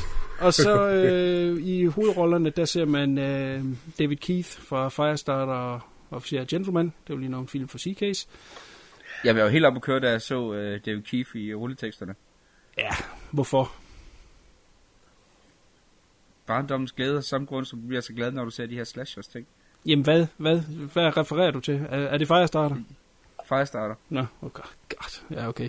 Uh, det her, det er jo helt klart kronen i hans karriere. Jeg har så heller ikke set den, siden øh, jeg var 15, men jeg var glad for den som 15 år. Ja, uh, det her, det er jo helt klart den film, han uh, skal have chiseled ind i hans tombstone. Uh, Kathy Moriarty spiller konen, jo nok mest kendt for Raging Bull. Og så politimanden, og nogen, der kunne kende ham. Ja. Ja, altså Nærmanden, eller hvad? Ja, det er Nærmanden, ja. Ja, for dig har Det er det, der har to, faktisk. to, ja. ja. Art Evans hedder han. Er det rigtigt? Ja. ja. Det er ham, den lille tech-nørd, han øh, Ja, hele tiden går til. Uh, og, og det er sjovt, du lige siger det, Fluen, fordi det var faktisk dig, jeg lige vil stille et spørgsmål. Fordi jeg har lavet en note her på min seddel, hvor jeg har skrevet, den sorte Columbo. Nu ved jeg, at du har lidt kendskab til Columbo. Uh, trods alt nok ut, uh, hvad hedder det, ufrivilligt. Men, men ja. uh, vil du ikke sige, at han var meget Columbo-agtig? Det her med, jo. at han lå ind med noget information, han lå ved med at sige det, og så går han og spørger til lydanlæg. Uh, jeg har den og den højtaler derhjemme. Jo, og jamen total, total øh, sådan lidt... Altid lige bryder is med at stille interessante spørgsmål, så lige pludselig kommer hammeren bare, Nå, øh, jeg har også lige det her. Ja. Så, jo, det er den sorte Columbo, det er der ingen tvivl om. Den altid sorte Columbo. Ja. Godt, jamen skal vi øh, prøve at runde øh, White of the Eye af? Øh, lad, os, lad os slutte af med Dan, så vi kan få nogle øh, sour grapes til at slutte af med. Flue? Ja, jamen øh, meget, meget speciel film, øh, som du siger, lidt, lidt arthouse, og så den er måske ikke lige øh, en til højre ben til alle, der sådan kan lide, øh, lide thrillers. Øh, man skal i hvert fald gå ind til den med en åben sind, vil jeg sige. Ja. En open mind, øh, og så skal man lade være med at sidde og være halvtræt, hvis man skal se den. ja. Men er man til den her type film med arthouse, og kan godt lide sådan lidt, øh, som vi snakker om i starten, øh, sådan lidt øh, Argento-agtige mor, jamen helt sikkert så se den, for den har virkelig nogle visuelle fede ting. Ja. Approved, C-case? Mm. Altså, personligt så kunne jeg rigtig godt lide den her film. Men det er også en af de film, hvor jeg har svært ved ligesom at vide, hvem jeg skal anbefale den til. Ja, præcis. Og det, og det er også den der med, altså det, det er også en af de ting, vi tit diskuterer, det der med, jamen, øh, når man snakker universel film og alt sådan noget. Den her, det er meget få, øh, jeg, jeg vil anbefale til. Altså det er folk for eksempel, der godt kunne lide sådan noget som Possession, der, der godt kan lide nogle Argento-film og sådan. Dem der er inden for det segment, der jeg helt klart anbefale den. Altså der, de vil få noget ud af den. Øh, fleste andre vil jo nok reagere lidt som Dan, og så bare tænke, nej. Bare nej. Og nej, altså det... Og det er også en god holdning at have nogle gange. ja. Godt. Jamen, så vil jeg hoppe ind. Jeg plejer altid at være den sidste, men så er jeg så den næst sidste i dag. Øh, jeg vil bestemt anbefale den her film. Jeg vil anbefale den til øh, sådan flere retninger, om man vil. Øh, jeg vil anbefale dem til folk, som kan lide arthouse-film. Det er sådan the overall. Så vil jeg anbefale den til folk, som kan lide... Øh, øh, altså, jeg vil beskrive den her film som en form for mind over matter, altså noget, hvor man kan læse nogle ting ind i, og øh, der er noget tankevirksomhed bagved. Det er en form for manhunter, Michael Manns manhunter på crack. Øh, og, og hvis det lyder interessant, så skal man bestemt se den. Jeg synes også, man skal se den, hvis man godt kan lide 80'er øh, film og øh, de meget skæve 80'er film, øh, som øh, nogle gange var meget dystre, selvom de egentlig var meget lyst øh, sådan visuelt. Så det, jeg vil helt sikkert øh, anbefale den her for øh, hele pakken. Godt, så er det Dan Dønigt. Ja, altså det er lørdag aften, siger man. Man har købt øh, en pose chips og halvanden liter cola og skal se en god film. Øhm, man kan vælge mellem Agent Catwalk og den her. Tag Agent Catwalk. Jesus, okay. Godt, jamen lad det være det afsluttende. Ej, okay, okay, sorry. Det, det, det, det, det, det er faktisk ikke helt. Ej, det, det var ikke mig. Det var, det, var det mindste ikke, der Peter Jones dagbog. Altså, det var det, det, det, det, det, kunne have været værre. det kunne have været værre, ja. Men øh, ej, det var bestemt ikke mig, det her. Det må jeg sige. Nå. Jamen, velkommen i familien. Tak. Godt. Jamen, øh, så takker vi af for White of the Eye, og så vil jeg lige slå lidt på trum for vores øh, Facebook, som øh, der er lidt nye tiltag omkring, så der kan komme lidt liv derinde, så hold øje med det. Øh, og som altid gerne give os nogle kommentarer og lidt feedback under øh, de forskellige afsnit, hvis der er noget, I kan lide, eller I er uenige med, så endelig skriv det derinde. Ligeledes folk, der er på iTunes og henter os derinde, gerne give nogle stjerner og en kommentar, så bliver vi evig glade. Næste uges film, Onkel CK, hvad er det for noget? Det bliver en kommer til at starte med en øh, rigtig klassiker fra 1931. Øh, Public Enemy, en af de øh, bedste inden for øh, den tidligere gangstergenre. Og så øh, runder vi så af med den fantastiske årgangsvin, Last Crossing. Glæd jer, det bliver dejligt, det bliver stort. Og der bliver sunget Danny Boy, så det kan høre os helt til morgen. Giver du en lille banjo-udgave af den? Måske, måske. Hæft, det glæder jeg mig til, mand. For satan. Vend tilbage næste uge med The Public Enemy og Miller's Crossing og Banjo Special af CK. Kan I til da sige pænt farvel, drenge? Pænt farvel. Farveler. Pænt farvel, og have det rigtig godt. Yeah. Farvel.